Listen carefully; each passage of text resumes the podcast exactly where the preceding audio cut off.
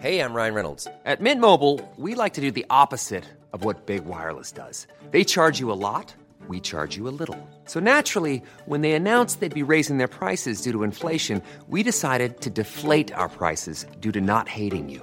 That's right. We're cutting the price of Mint Unlimited from $30 a month to just $15 a month. Give it a try at mintmobile.com slash switch. $45 upfront for three months plus taxes and fees. Promo rate for new customers for limited time. Unlimited more than 40 gigabytes per month. Slows. Full terms at mintmobile.com.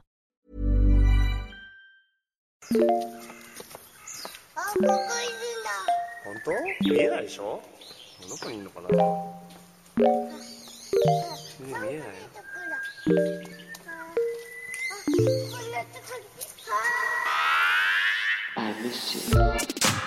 What's good, Internet? It's October, November 5th, and November 5th, and you are listening to mm. Waypoint Radio, episode 439. I'm your host, Rob Zacny, and I'm joined by Gita Jackson. Hi, what month is this? Is it? Was that a glitch? Like, uh. Is there a glitch in the Matrix right now? Look, October, November 5th. I like that month. sometimes I correct one thing in the date, but sometimes I forget to delete the old thing, and uh, then it's just sort of like superimposed. You know? Anyway, Rob just isn't ready for the spooky season to end. Yeah. Well, It's, we're Oc- all no, it's October, baby. October. you go to waypoint.supergay, it'll tell you if it's still Spooktober. Um, and then Rob can get his get his answers there. Uh, you heard him already, Patrick Klepek, and we're also joined by our producer, Ricardo Contreras. I'm still Uh, I'm still in spooky season. Yeah, I I have a couple more movies season. to to knock off the list. Like got through a decent number of them in October, but um, what's there's the underwater underwater horror uh, movie that I need to watch that uh, comes out this weekend. So Oh, um, yeah, yeah, yeah, yeah. Yeah, it's supposed to be good. It's like a they they it's shot in, in, entirely practically underwater. Oh, hell yeah. Um, and it's a haunted house movie. Yeah, let me. It's Yo. on Epic this weekend. Fucked up. that sounds very fun. Horror Just on a technical movie. I hate that. Yes. Uh, I'll find it up here as we as we go along. It's it, it, it- the movie Underwater came out a year ago, and it's like, yeah, that's what you want to see, right? The movie Underwater. It's like, I, did- I do. That was a good movie. Okay, so did my like brother, my older brother, when he was a teenager, needed to ask my mom if he was allowed to see the movie Friday, starring, Hmm. uh, yeah, you know, and uh, what ensued was a uh, "Who's on First" sketch with me in the back seat as a as a tween.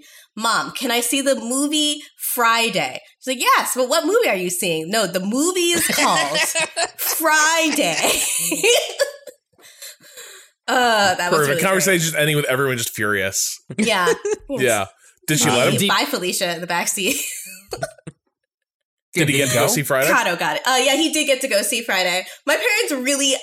I saw a lot of movies that were not age appropriate at the time that they were available. I remember as a child watching Natural Born Killers. My parents didn't really give a didn't really give a fuck.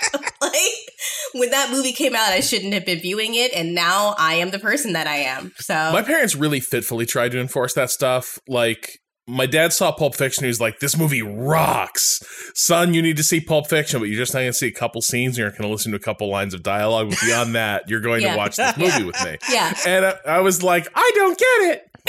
Uh, but then, like later. Uh, when a bunch of friends of mine were like, "We're gonna go see Fight Club, come on," um, and I was like, "I don't like the things I've read about this movie. I don't think you should see it." And I was like, "But all my friends are gonna go see it." He was like, "It sounds really questionable," and in I, he was wrong. He should have let me Yeah. go see Fight Club. But Yeah. on Of the, the, other of the hand, two, of the two, of the two, like if he was throwing darts, like he threw Yeah. the dart at the wrong mo- the movie. Was, Yeah, pretty it was in terms of like age appropriate content. Uh, but I think the the other thing, the the thing he did call correctly is all my friends were seeing it because like. Tyler Durden's the best. This guy has it all figured out, man. And so my dad did save me from that experience. I watched Fight Club later when it came out on DVD by Mm-hmm. myself, and I was like, Tyler Durden is the villain of this movie, and he's Yeah. immensely scary. And I was like, and it was one of those moments of like, am I misreading this film? Because everyone has spent like six months quoting like Tyler Durden as like their new Jesus.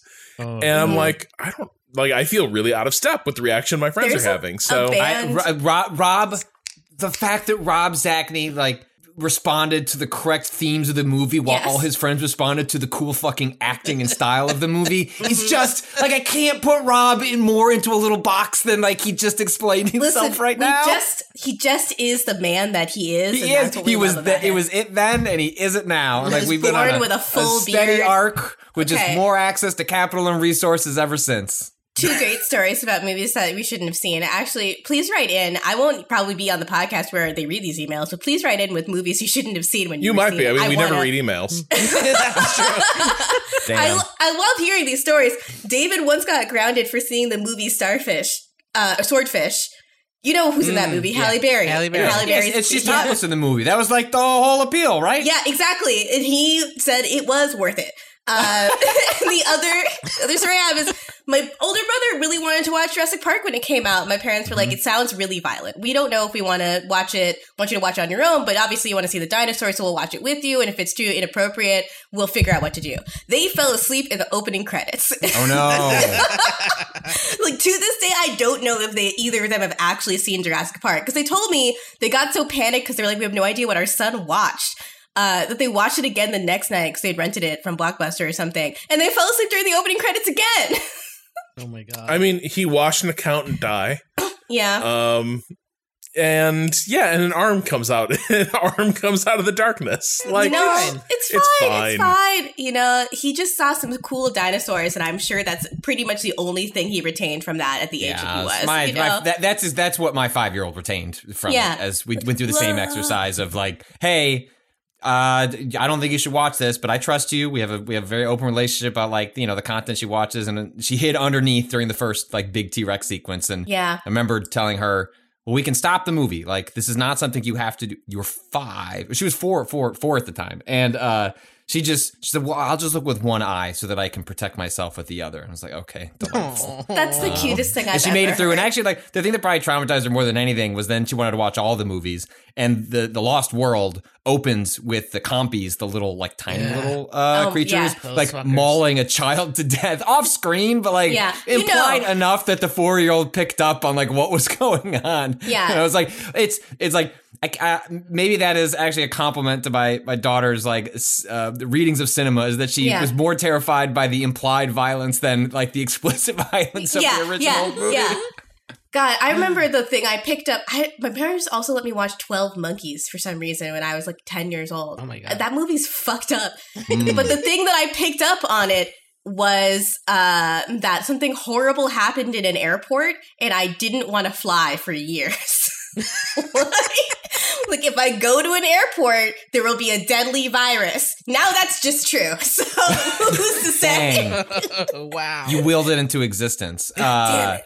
Oh, also the, the movie I was thinking of uh, is uh, The Night House. It was uh, directed by this uh, directing duo uh, from France that did. It's part of like the French New Extremity, which was like a, a- Yep. a- a- like a era of like the early two like mid two thousands, like really hyper violent. Uh, Yeah, like uh, Martyrs, horror. So they did Inside. Mar- Yeah. yeah. Martyrs. Ooh, One of my favorite movies of all time. One of the greatest endings to a horror movie of all time. Yeah. Don't watch that movie. Like you need to go through like a twelve step like horror program to earn the right to watch martyrs. You need a Klonopin and a barf bag. Is what you fucking need, man. Um, but this, these, these folks that did Nice House, um, they did Inside, uh, the uh, home invasion film Inside. with the pregnant woman, which is also not on a list of movies I like recommend to someone until I feel like they've. I uh, read the synopsis of that and I was like, abso fucking No, yeah, yeah, no. it's- it's really- it's a home invasion movie of your womb. You know, someone wants to go inside of there.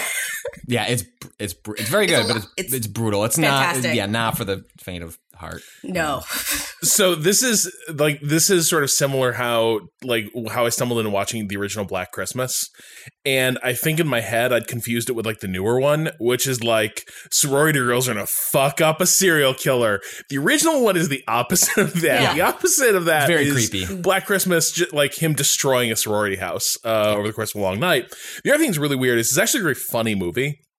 It's it's it's fucked up. Like it's a really good satire, punctuated by like just nightmarish uh like execution scenes.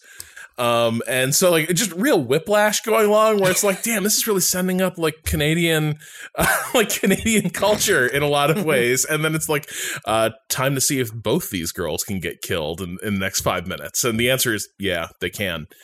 Um but yeah, uh speaking of things from things that are old fashioned, I guess. Wow. Uh, wow. yeah, it works. It's look, it's a coarse grained transition, but we're doing it. Mhm. Uh, Gita, you've been playing Shin Megami Tensei Five. Um, Yeah. Shin Megami Tensei Five. Shin Say it Megami with Tensei 5. Good video game. And a podcast. That's it. That's all I have to say. No. All right. Uh, Patrick, uh, what have you Oh, got? so this what week? I've heard is it's not Persona, Gita. Um, oh so no. dare- could uh, do, uh, do you uh, do you dare to comment? Shin Megami Tensei 5 has such a like it's such a fucking Gordian knot of lore. It's so difficult to explain what it is or what it's doing. Because also on top of that, I haven't even interacted with much of the story content in Shin Megami Tensei 5 because the game itself is also doing like 500,000 things mechanically that are I want what I want to describe it is as tedious. It's not tedious. I don't feel that it is tedious. I think other players may find that it is tedious. I think a lot of other players would find that it is tedious. Yeah. I think that's sometimes Cado makes a Cado uh, slightly odd like- noise when he laughs, and then this was a different one. This was like a different like body response. No, this is Cado just doing a Guillermo standing in the back of a Nandor interview segment. It- It's Yeah. basically he's making eyebrows. I know that I know that other players are going to find this tedious. I'll say because I am vibing with a particular thing, a, a particular way that my ADHD brain just locks onto this kind of thing. I'll I'll back up a little bit. Shin Megami Tensei is, Five is a game about uh, being a, a a Twinkie non-binary high school student who he's not non-binary. I just feel like he is, but he's um merges within he something happens and then he wakes up and merges with an angel in a destroyed Tokyo. Um, and you learn quite quickly that Lucifer has killed God and angels have Ladies set up and a gentlemen, we got stronghold. yeah. Yep. to somewhere somewhere the you know Nietzsche's corpse, his desecrated remains are just one single tear saluting us. Um Press X to kill God. basically it's a great cutscene, I have to say. Um but the angels and the demons are still locked in some kind of war. There's a lot of backstory that's explained to you in broad strokes, but on the the, the moment to moment level of drama, it's just like you're a high school student. You've merged with uh, a demon, and you're now called the Nahobino, which is a merger of of human and, and demon. And you have the ability to use special powers, etc. There is obviously the monster catching portion of this game, like the Pokemon esque stuff. The evil Pokemon is how I described it to David just now. Um, the demon negotiation stuff, I think, is I I personally love. I know that lots of people will not like it. Um, I apologize And- right now to everyone for what I'm about to say, but it's it's uh it's the Dark Souls of Pokemon. Thank you. Okay, I'm done. okay, I'm wow, done. wow. Wow. Just gonna All right, well, remove him from the call quickly. we'll get someone else to edit this. Don't worry. Take the afternoon off. You got to think about what you just said. It's just a. bu- It's just make sure the audio's up. I got it. Don't worry. I know how. I know how Adobe Premiere works. Yeah, you've used that program before. We all have. Um, but yeah, it's like the the fun story stuff is super super fun and wacky and really just going for it. Like this is going for it in the same way that Shin Megami Tensei 3 really goes for it with its story. But by that same token, you really feel like playing it that they did the remaster of Shin Megami Tensei 3 right before this game came out to remind people what traditionally the Shin Megami Tensei franchise is like mechanically. Mechanically, this game I just was playing it because I wanted to grind to get to uh in the next level so I could do a special demon summon and uh in my second random encounter I died. Yep. I just died to a normal enemy. That, remi- Um, that reminds me of experience with Nocturne, and Yeah. so like not. I mean, I, I think it, it truly has to be something like that because uh, like Persona has just taken on such a large cultural imprint for what people Yeah. think Atlus does as an art. Even you know a game like Catherine is like far more in line Yeah. with Persona from a vibe, from a humor, from Yeah. a uh, what is the line between like I'm playing like a really fancy visual novel and like I'm Yeah. doing moment to moment gameplay. Um, whereas like the Nocturne se- or the, the, the Shin Megami uh, Tensei series is very is like so, I mean yes it has a story but like it is like so like nuts and bolts Yeah. hardcore turn based mechanical gameplay Yep. and there's all the other stuff going on but like and it's gonna kick your ass like it is Yeah. explicitly just like we are we are here you need to learn what the game is doing and it's either f- for you or not and I, Yeah. I think it's gonna turn It's a lot very- of people off but also you know props to them for you know despite Persona being as popular as it is um I don't know, like sticking to the identity of what that, Yeah. you know, what that series has been. it feels closer in tone to i mean if you're going to compare it to any persona game it feels more like three where three was all uh, you know it was brightly colored and presented very cheerfully but the themes of those games were about death and dying and um there were a lot of the random encounters in three were closer to the level of difficulty of the smt games than four and five i would say four and five you just get a lot less of those one hit kills um and there's some of those there. They did make some changes to the mechanics to make it slightly more friendly to modern players. But something I had to keep reminding myself of, for example, no autosave. And you have to manually save all the time, and you can only do it in certain places. Cado, you made a sad sound. What has happened to you because of this? Oh, just well, you know, the fucking Hold on, it kind of What does it sound like? Thirty years, like Shimogami Cado- Tensei oh, just sorry, I sucking the had a- life force out of you. Cado Yeah. has merged with a demon and emerged in Neo Tokyo. I Uh, am Cado is God, Nabu Hino. still with us. yeah. um. So you know how the Switch doesn't really say how long you've been playing a video game for. I really wish it would because currently my playtime in like my save says uh 13 hours. It is not. It is much more than 13 Oh hours. yeah, I lost is- like I lost like three hours one day. It fucking Yeah. pissed me off. yes, absolutely. I lost two hours when I was like four hours in, and I was like, oh my god. if if I was like trying this game casually, that would have been it for me. That would have been like that's just not that's too much of my time just completely fucking gone. And I think And it's I personally have a lot of problems with the the like pacing of the story in the beginning here. oh Um, yeah, you you are just wandering in the desert, not knowing what the fuck is happening for a No. very long time. for easy like 12 hours. 12 hours Yeah. is what it says on my clock. Yeah, For 12 man. hours you are and it's and it's also moving like from sec- like section of desert to section of desert, slowly grinding up your levels, Oh, but trying it's cool not when to Sable die. does it, huh? yeah.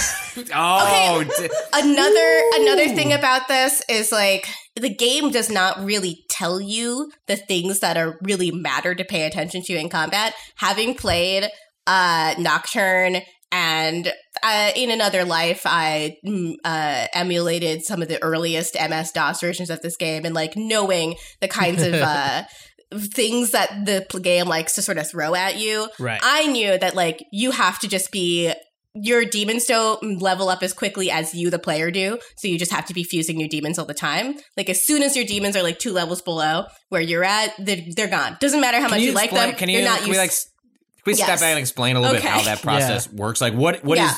what are you doing to level up? What what is demon negotiations? Because these these, Okay, these are okay, so yeah. wholly unique to how this fran- and maybe we went over this in Nocturne. I was there for that conversation, but I can't remember if we went over the specifics of like I don't think we did. So h- how how what you are doing moment to moment in these in these fights because I think it that's a lot of like the specific flavor Yeah. of like what makes this game this game and also is what's going to like I would as I think we're alluding here like even with Cado someone who like I would have bet if you asked me pre-pod he'd, he'd be gushing over the game and instead Yeah. he's uh, uh, bristling against some of it so just like what is what is happening moment to moment like on the from the player's perspective So basically, it is evil Pokemon. People credit Shin Megami Tensei with developing the concept of a monster catching game in the first place with the first game. Mm. The first game, amusingly, um, it's not Carl Sagan, it's Stephen Hawking invents a, a program that can summon demons uh, from the internet and they take over Tokyo. And that's where we start off. Um, most of these games have been either retellings or continuations of that first storyline, but the basic concept is you're a Japanese kid and you are capturing demons to use them to fight. Very, very similar to Pokemon. Um, but from there, rather than having the monsters evolve like they do in Pokemon, you can combine two monsters and create a new monster. Um, these sequences are like really flashy and splashy and fun to watch. And they also are the fastest way to get more powerful monsters rather than catching them. So you're truly incentivized to to fuse them rather than catch new ones. But the game does not really signal that to you very Yeah. well. Where like Pokemon gives each of these monsters a sort of personality that makes you want to like pick your favorites and hang on to them. This Yeah. one is like, nah, these this is these are this is you they are consumables. You Yeah. need to fucking you need to fuse them. The, the ones that you get on early are gonna suck an hour from now, and then Yeah. you're gonna have to smash them together to make a new one. Yeah, it doesn't matter you know- that it, you think this pixie looks cute. Put it into the fucking blender with the slime and make something else. Burr, burr. Yeah. yeah. I mean, the sequence, the sequence for fusion in this game is very, very fun. Uh, Yeah. You, there's a, a big titty lady that helps you with all your demon fusions, as it were, and she just disappears and turns into a giant statue. And then the Nahobino comes out and just dramatically plays the organ, and it, mm-hmm. that's what turns demons into other demons. It's very fun. It's fucking beautiful. This is honestly. this game is just gay. Like that character is the gayest thing I've ever seen in my life. He combined with another man to make another more beautiful man. I don't know what to say. How do I? I need to fuse in my life. How do Yeah. I? Where is the nearest organ?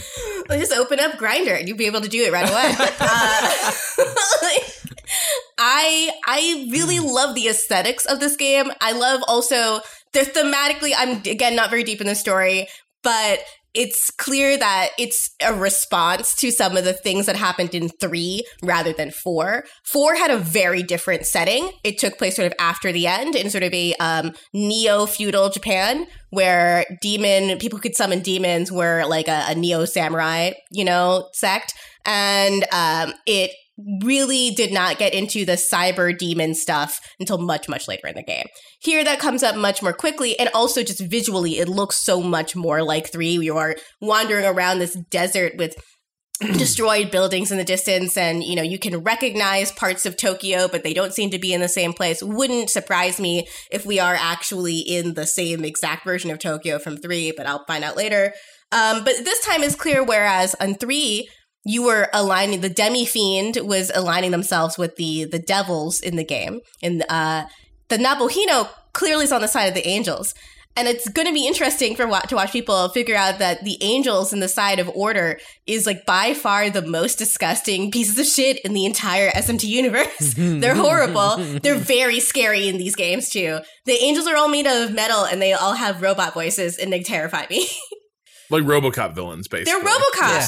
Yeah. they're flying RoboCop. Nobody wants that. Like No, I mean it, it, it. Yeah, it plays up the whole like order versus chaos thing to the yeah. extreme with the angels of being like law abide. Like there's a there's a, a story moment where like your main character comes into conflict with a, a law of the like oh also the whole god thing sorry i have to i have to say this aside because i was about to say something that wouldn't make any sense uh it like very early on tells you like hey so uh the like abrahamic god uh took over like and like suppressed all the other gods from every other world religion that exists which all all of these entities are real and Mhm. there's the one like god the Beth the Bethel god Is that the uh, god god? Who's like- the god of gods? Like Well, Beth, he- like he's- yeah he's like He's been the god of gods, but through Mm. force, not Yeah. through nature. all the other It's gods like- have been it's kind of like suppressed a- and like turned a- into demons like that's that's what the demons are is like the Yeah, other gods from other to get like that, I'm sure to get that one Hindu like activist off their back. yeah right Like, right That one guy that's always sending emails. Right. Yeah. The, the you Yeah. see like yeah, Hindi gods and like uh you Yeah. know, obviously Japanese, Shinto, Buddhist, like You know, there's things some from Irish all mythology of these mythologies. Uh Yeah, pixies, you know, like you've got the like yeah, English uh like Fey mythology in there. Like it, that's th- that is their kind of excuse for using literally every single mythological being that has ever existed on the face of the planet, which is you know fun, I guess. It's like yeah, they're all real, but the Abrahamic god, the god of like law, is what they call him, and associated with uh, Bethel, uh, like the the associate the like um what's it called the The angels like- and shit. yeah, the angels like the, the angels organization is called Bethel, and you're Yeah. you're you're working with a, a part of Bethel that that is uh, headquartered in Japan. yeah, Um, there's Bethel organizations uh, that's in the promo material that's like across Europe and India and all this stuff. right. Very cosmopolitan, this video game. Yeah, uh, but like It's- Cado, I felt like you had something that like you were. This was all set up to a point. You it sounded like you had to get something off your chest. Oh, You've been Oh no, I mean, I over was just saying, like, uh, the to to the point that the angels are kind of uh horrifying and stuff is the way that they um talk about law, like ordering chaos, like ordering chaos is is always like this big dichotomy in the SMT like Mhm. games. Um, I only ever played four, but like I've you know lightly like looked up and read a lot about the other older ones, and there's this um basically an alignment system uh in the game that can affect what demons will actually uh align with you or not in like the end game. But the the like order in here the like angel sect is like uh very intense like you know it's like that sort of law abiding by to the nth degree of like the letter must be uh abided by perfectly like there's no wiggle room in what law and what Mhm. order is it's like whatever we say it is is like there's no there's no give there right it's like order Yeah. to the nth degree um, Quite rigid. We've all worked with Jason. yeah Once we had a 45 minute argument about whether or not to put woman or female in a headline. You know, sometimes you got to argue that for 45 minutes. Jason, I love you. So, Cado, it sounds to me like you're bouncing off this, though. i well it's you know just when i thought i was out I it's know. bringing me back in it really, there's something. 12 hours really- in here's the thing i Yeah. would have yeah i would have easily bounced off if i had if somebody had like let me borrow this or i go i was checking it out casually because it is very uh it's very harsh as far as like checkpointing how often there are save Mhm. points Mhm. I mean, there is no checkpointing, right? It's only Yeah. hard save points. Those save points are few and far between. Um, and in most RPGs, small random encounters will not kill you. They won't Some of them might be- you outright. Yeah, but in this game, you will get murked. You, if you make the wrong choice, uh, Yeah. if you do the wrong thing, and uh, we should explain part of the battle system, which is actually really interesting, and I I Okay. really enjoy part It's- like the battle system where it's basically press turn from Nocturne, right? right Where if you get um if you hit a uh, a weakness or you if you critical hit, you will get an additional action to take that turn, and it Yeah. goes in the order of your party. Um, and if you hit a resistance, or if your damage is blocked, or if you miss, you have one action taken away. I think actually, if you miss, you have Two. two act two Yeah. actions taken away. Ooh. So like if I if you have and, and actions depend on how many uh people you have in your party. You should always have four, but sometimes one of them dies, which means then you only have three, um, for example. But then like yeah, if you miss or if it gets resisted if you like hit with an element that is resisted by that enemy, you lose two of your action points for that turn. It can really Um, fuck up your day, man. absolutely, absolutely fucked up my day multiple times. Also, the important thing to note about this is that you don't have information when you first meet uh, any of these uh, demons as to what their weaknesses or resistances are. Right? There's always And, this you know- this like uh this game of like all right i'm gonna try a few things out and see what bounces or what doesn't in Yeah, general unless- unless a demon is in your party, you Right. don't know what the resistance are, and if you you can, it's not like Pokemon where you can reasonably guess. You know, Pokemon, you see a guy who's made out of leaves, you're going to hit him with a fire attack. right In this game, you see a bird man with abs and a, the head of a bird, Head and you're like, bird. I, I don't You're know. the man's got It could be anything. Like, yeah, it could be literally what I think it's holy. I think it might be holy actually, if I'm Yeah, no, remembering no. correctly. Andres and Oh. Zio, um, I just beat him. Sorry. Like, yes. But wait. So if you, but if you get that wrong, Yeah, You you, might have just the be fucked. potentiality to be just completely fucked. Like Yeah. type you won't even have a chance to be like, The type run matchup, away. yeah. No, the type matchups here they matter so much in that if you get the computer exploiting your type weaknesses, you are just stun locked into failure. It you it Right. is imperative to know what your resistances are and to know what you're Yeah, vulnerable yeah. to and to not be hit by those attacks. And when it happens by accident, when you're just trying to understand what type of enemy this is, you can just die in that fight. Yep. And you probably will.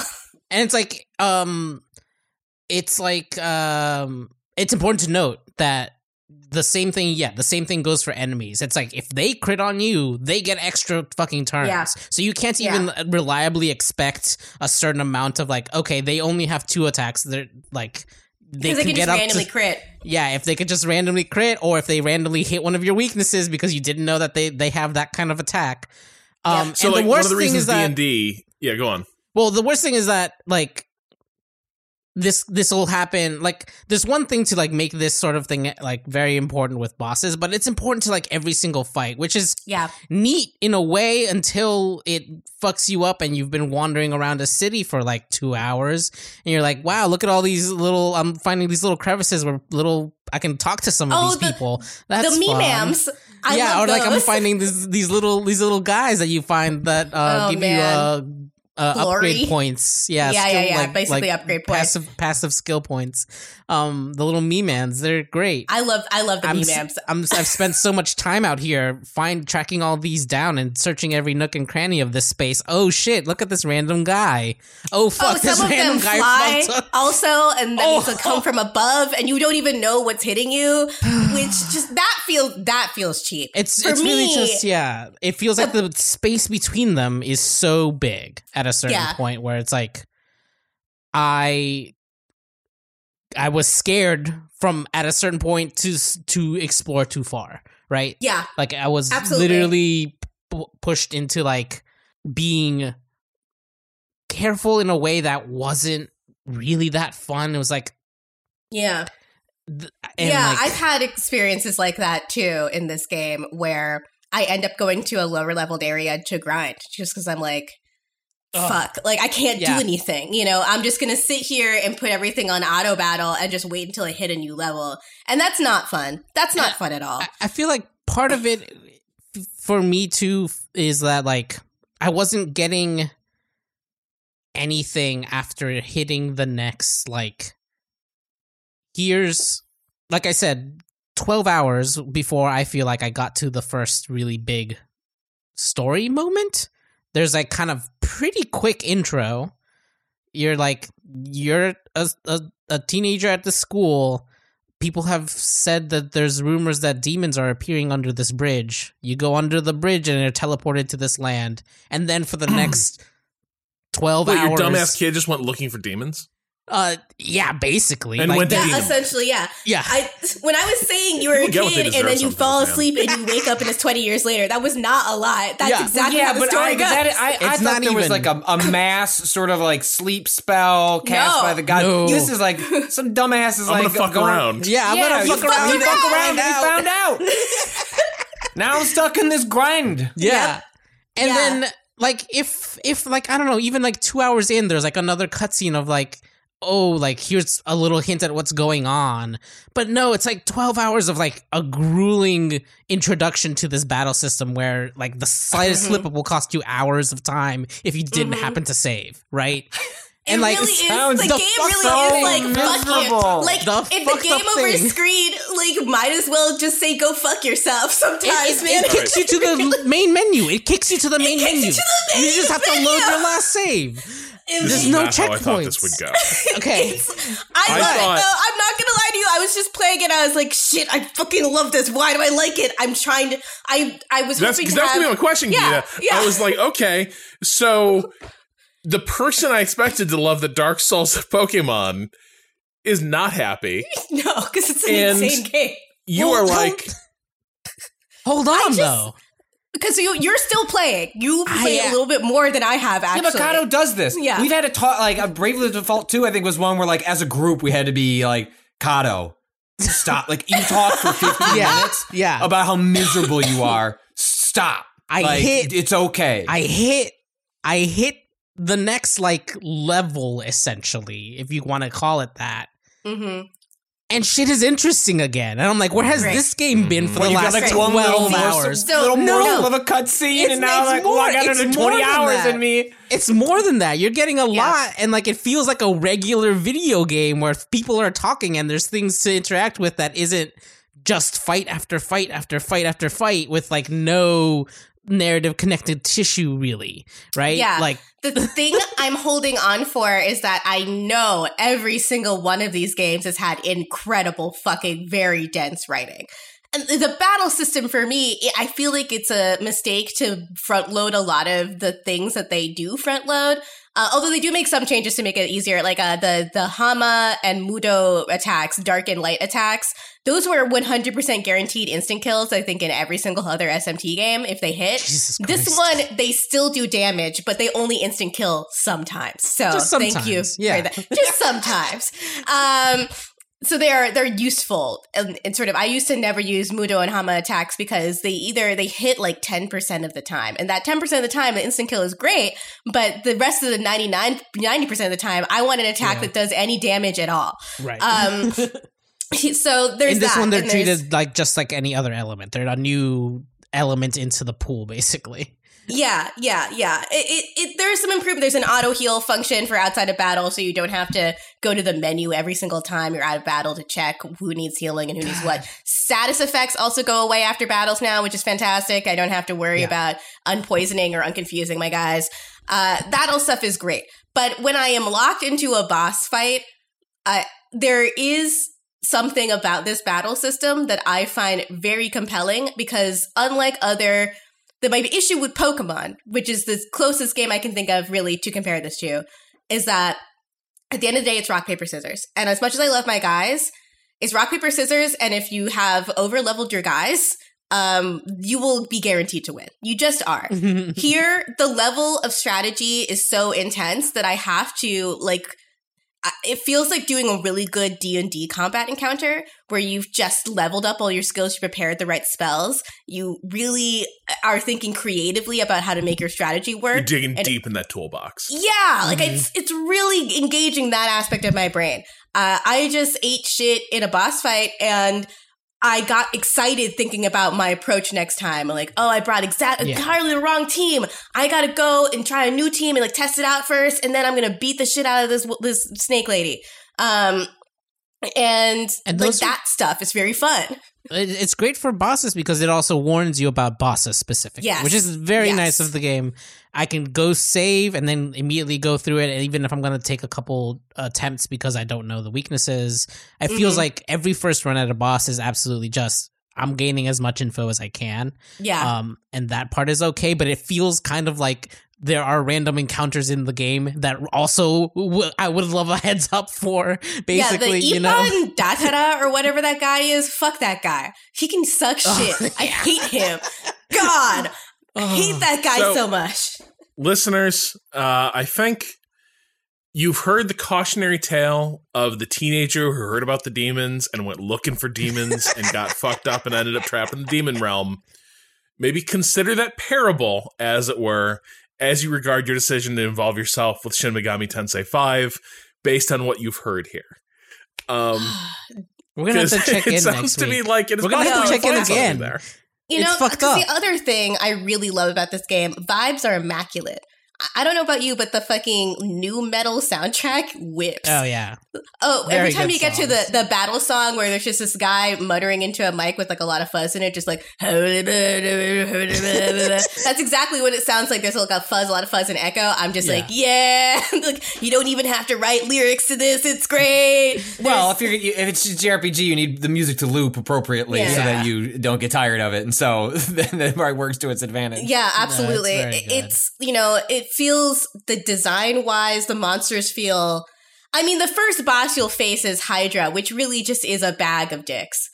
So they're really, you know, truly hitting the aesthetic hallmarks of the SMT franchise. yeah. Uh, it feels like a throwback to Atlus's past, and like they're trying to honor their past as like a little bit more of an edgy game designer because Persona, that series, and Catherine, they're a fluffier, you know, in their approach and presentation to the player. Here, it's all really, really like really appealingly, all of the characters look like they're molded out of clay. Like it's a very specific aesthetic that is meant to remind you of an upgraded version of a PlayStation 2 or PlayStation 3 game. And I very much Mhm. appreciate that. Mhm. Like even the menu design, there's like a, a little sort of like it feels very 90s grungy. When you have something highlighted, the outline of the of the thing you've highlighted sort of rotates very slightly in the way that 90s gr- like that grungy effect used to be all over like magazine covers and shit. It feels really nice. It's um I appreciate the thoughtfulness of its design. I feel like I wish every time I entered and exited menus, it wouldn't take like a, a an eon. It, there's Yeah. weird things about like the. I wish you could access your map from the menu instead of having to having press a different button. for the map. yeah, It's so annoying. there's lots of weird little things like that too. Yeah. Just like this feels like we're both a making some weird design choices, but also b struggling a bit against the Switch as a hardware thing. I feel like every time I hit yeah. The like menu button, which is like I'm spending a lot of time in those menus. You know, Yeah, like man. I'm I want to be It- able to kind of move around them a little easier. It Um, feels like but- it takes a really long time to load up the menu, and I don't know if that's a game design thing or just like how the Switch is No, handling. yeah, the it has that weird you know? effect, but and it, and it feels like it's just like loading in. Here we Mhm. go. Okay, now I'm in. Always hitting the menu button and meaning to hit the map button, so it's Yeah. quite irritating. Um, but yeah, the I think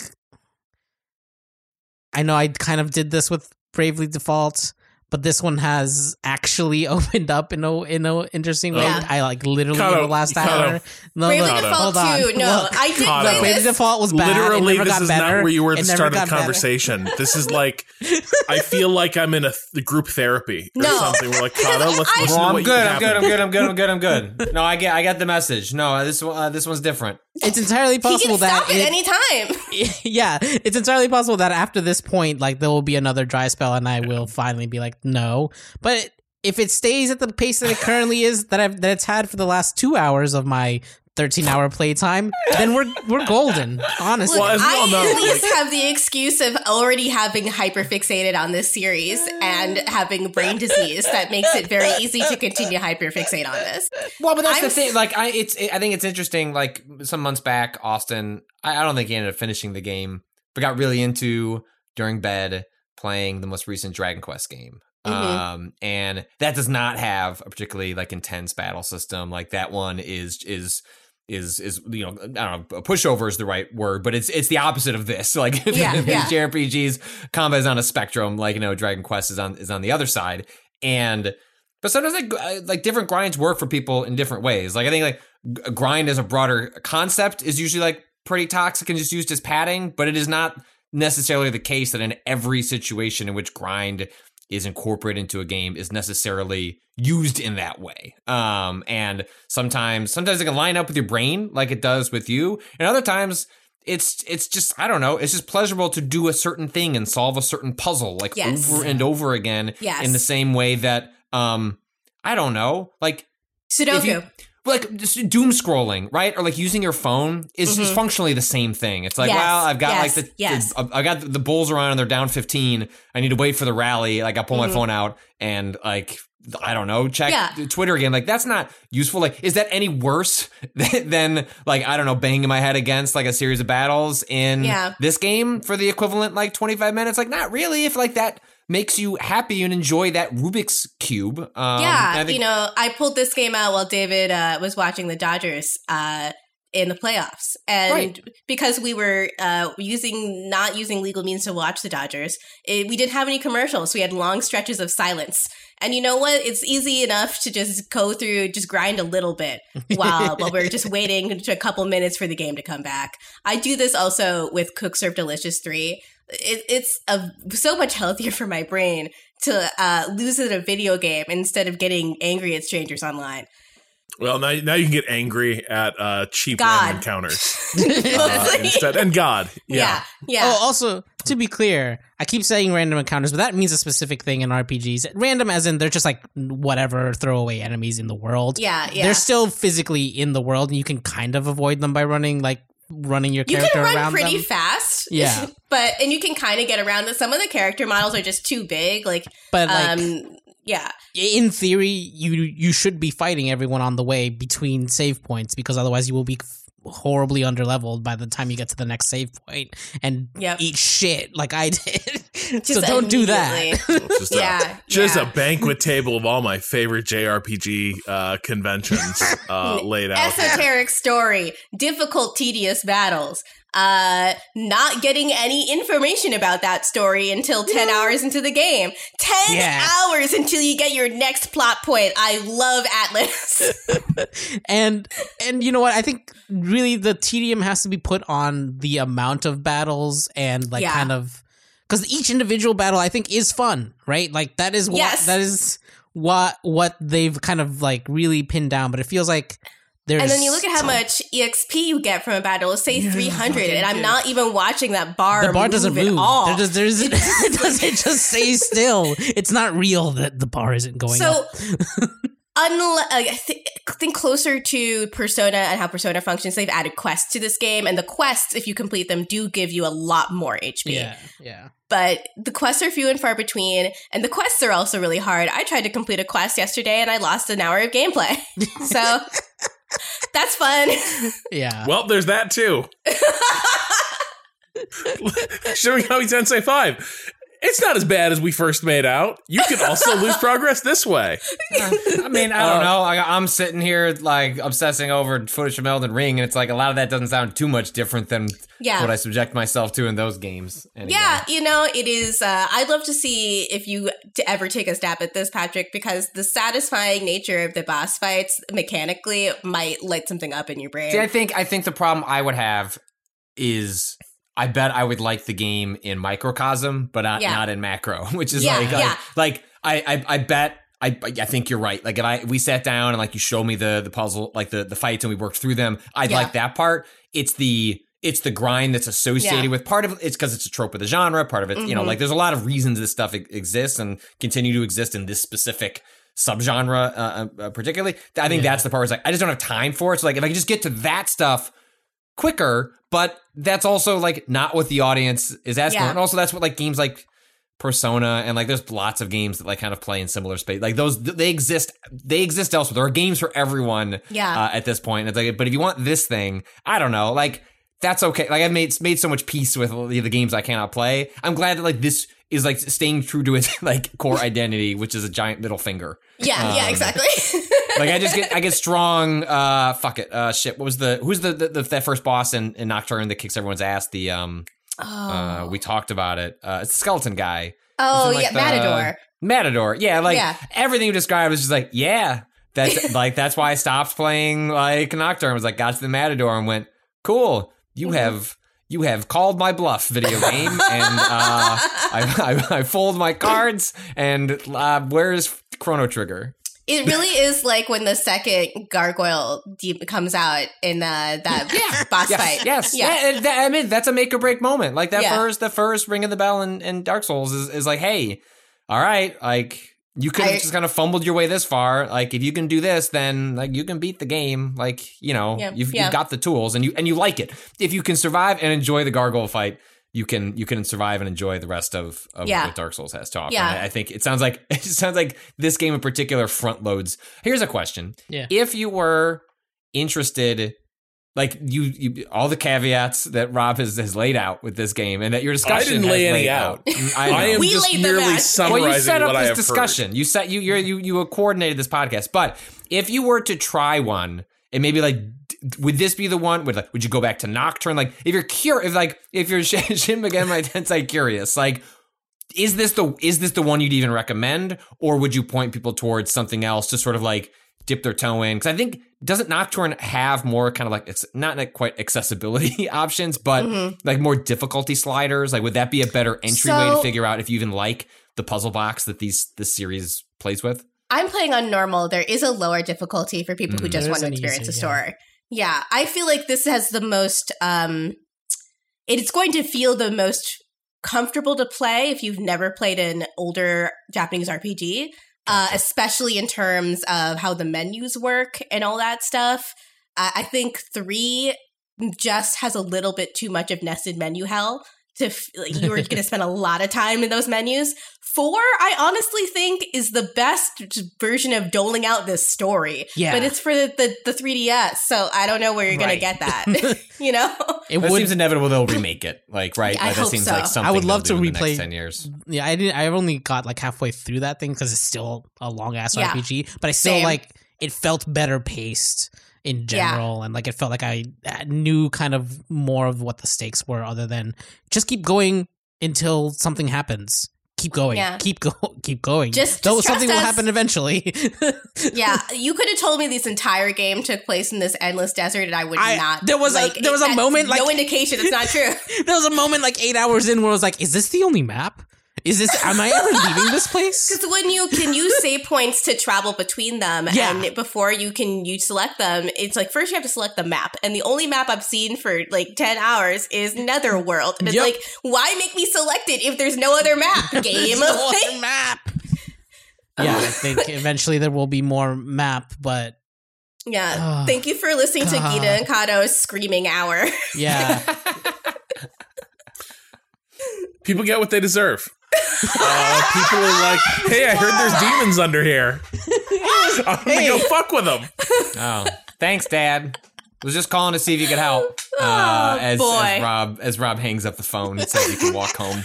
Now, now that we've heard all about that grating, unproductive, punishing grind, we can, in the next half of the show, discuss good, rewarding, satisfying grind that doesn't just leech hours of your life away into nothingness, but instead pays off with countless rewards and prizes. That's true. Lots of spins of a lots of spins of a wheel. Um, Shh. A good wheel. oh, this is the wheel that you like. Hey, we as found it. We found the good wheel. oh god, Uh, as an aside, before you take this break, because I feel like people will be shouting at the podcast at this point, is um, so why have we not talked about the 15 minutes of glorious Elden Ring footage that, that came Oh, out yeah. um the morning of this? Kind of week. Uh, okay, so I said I was going to bring this up. We can do one of two things. We could have a second discussion, but what happened? what happened this morning was the footage came out.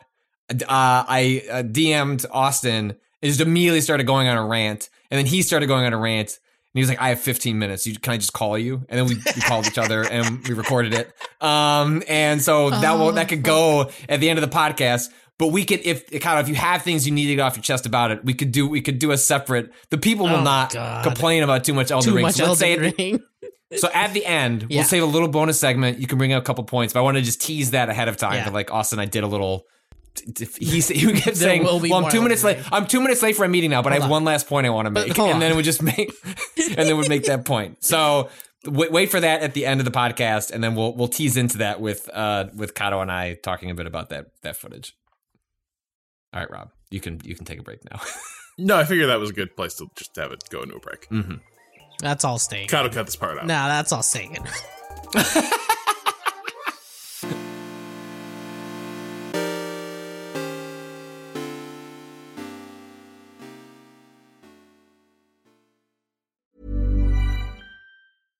Hey, I'm Ryan Reynolds. At Mint Mobile, we like to do the opposite of what Big Wireless does. They charge you a lot, we charge you a little. So naturally, when they announced they'd be raising their prices due to inflation, we decided to deflate our prices due to not hating you. That's right. We're cutting the price of Mint Unlimited from $30 a month to just $15 a month. Give it a try at mintmobile.com slash switch. $45 upfront for three months plus taxes and fees. Promo rate for new customers for limited time. Unlimited more than 40 gigabytes per month. Slows. Full terms at mintmobile.com.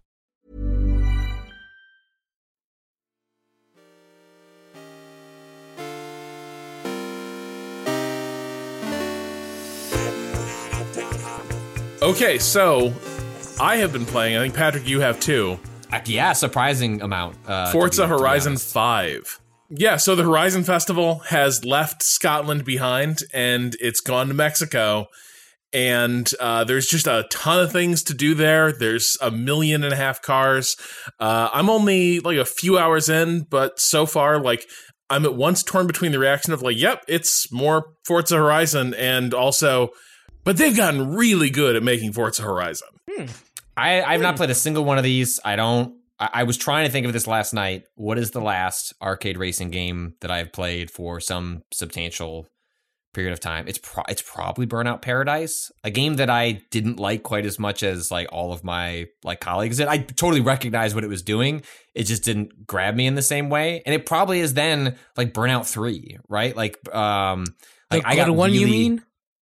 Yeah, well like I got super into the puzzle, the crash mode, right? Yeah. Like that Yes! like Burnout racing 3 was the best Burnout. yeah, like I played lots of racing games when I was a, a kid, you know, like very into Mario Kart and Ridge Racer and things like that. But then like racing games went off in a couple different directions. Like one was like the Gran Turismo, uh, like like sim side, and Mm-hmm. look, I did those license things when I was a kid because it was like something to do. But like the, the the sim stuff just doesn't do anything for me. Cars are not like at all my thing. And then like pure arcadey racing games kind of took a category for sort of like pinballs. Like, yeah, the high score doesn't really do a lot for me, and there aren't a lot of like story based racing games. That's just not really where that like that genre drop drops into. So I don't know, but like I kept watching the trailers for this new one. It looked so incredible, and I thought, well, everyone keeps saying this team Playground like has gotten so good at making these. Mhm. Like this like setting in Mexico looks fantastic. Like maybe I'll I'll take a dive in um and and see what, what they've done with it. And I I got to admit like four five hours in like I kept I was like I'll just play like an hour so I can do some banter with Rob. And then it was like two and a half hours later and I like was still playing. Like not only does this game look absolutely incredible, and we we can touch on that. Like I I, can, I cannot emphasize enough how good this game looks. It is it is this is a this is a fun ass video game, Rob. It is wow. Like this is slick and polished and just like ah I, I I quite like it. I'm I'm very taken in a way that I am shocked to the degree that I am I am taken by it so far. Yeah, thing I'm working through is I was sort of alluding to this, uh, you know, before the break, which is that uh, like if you put a lot of what this game is doing in the abstract, I would be pretty certain that I would not like it as much as I do because this is a game where number go up constantly. And by the way, it's not number go up. Numbers go up. They have different contexts. I have different Rob. I have. I need to get on a call with you and screen share this game because I don't actually know how the numbers. This game, I think, presumes you have been here before, uh, and you have played one of these games. Hmm. I have not, and so I don't really know like race to race, other than you can. Cars are like common and rare and epic, and there are like that also recommended barely matters. Uh, great. So- but they, they, at least when you get to a race, it'll say, "Hey, these are the cars we recommend for the race and the type of terrain you're in, and like this will, you know, just pick one, and like you'll you'll, you'll probably be okay." Uh, but but there are like numbers in the corner. There's like It's, A uh, seven hundred, B six fifty. It's like I don't know what the fuck that means. And there's no usually in these games like click a button and like mouse over the stat will explain what it does. Nothing. None of that is here. and so I'm just blindly picking cars. But again, it's so arcadey that th- I have found at least in I don't know the four or five hours that I've played. Very rarely do I feel like I've been led astray by whatever the game gives me as the default, and I haven't had to mess with like advanced settings. Maybe that changes as like as you go along further into the game, or if you want to get three stars instead of two stars and like really maximize out an objective, but. It does. It doesn't really. I don't know how the numbers go up in the. I know I'm So leveling what you're up, saying, Rob. what I I'm don't know hearing, what I'm hearing is that it's a looter racer, a laser. Is it? Is it? Uh, yeah. So how much does the loot matter? Like, so you're as you're leveling up.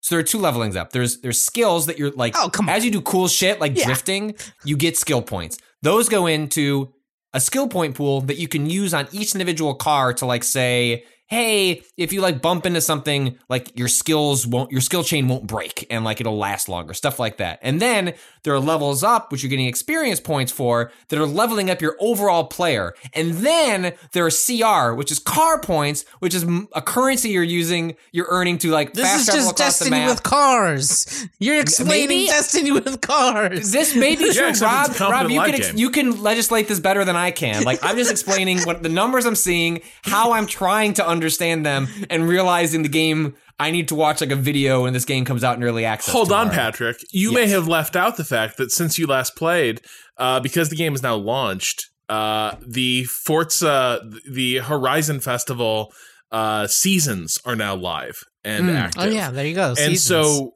yeah, and so of course every season has like a bunch of quests you can do with your cars, plus your daily check-in quests. And if you do enough of those, you grind enough of those, you are given a little crumb of festival points. Here, have a have a single. Here's you. You spent twelve hours of your life doing shit in a car. Uh, here, have a Horizon Festival point. but you can use that to buy things that are only available for a limited time through the Horizon Festival shop. So of course you have to. Like Right. what?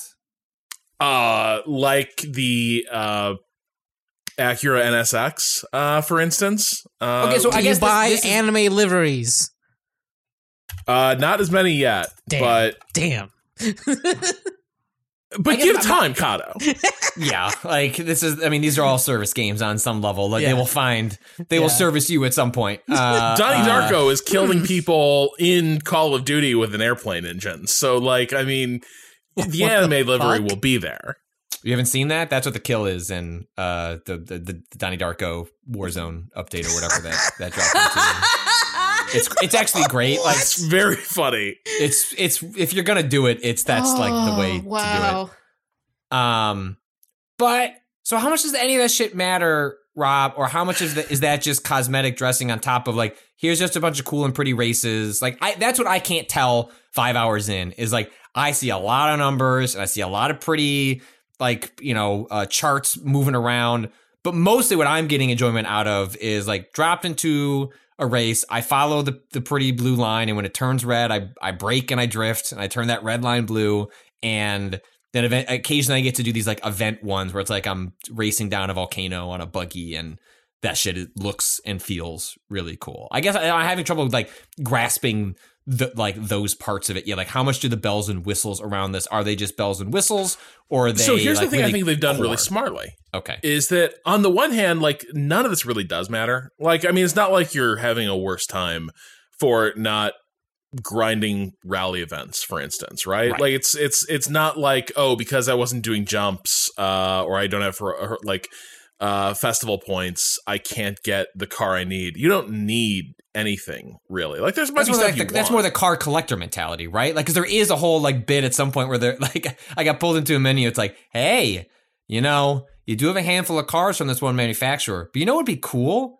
if you had all the cars from this manufacturer. And I like clicked B. I was like, nope, like I'm good. Like that shit doesn't work on me. Game, sorry. Um, but uh, I guess that's what I was trying to figure out the tension between is like how much of this is just appealing to the like almost the like more traditional Forza like uh motorsports and like Gran Turismo set of like hey like having all the cars like you're into cars. Like I mean when we when we first talked about this game uh, you, you should just elaborate on this point just repeat it. But we were talking about like the way braking works with uh Oh, electric cars. Okay. one I'm curious if you got an answer to that. And B I think it does I think maybe some of this stuff is speaking to that type of person which which you are and I am not So the thing Patrick is alluding to is I saw that in this game they have the Porsche uh, Taycan, which is the electric Porsche, and I was like, I'm curious what like an electric car feels like in these games because they just haven't been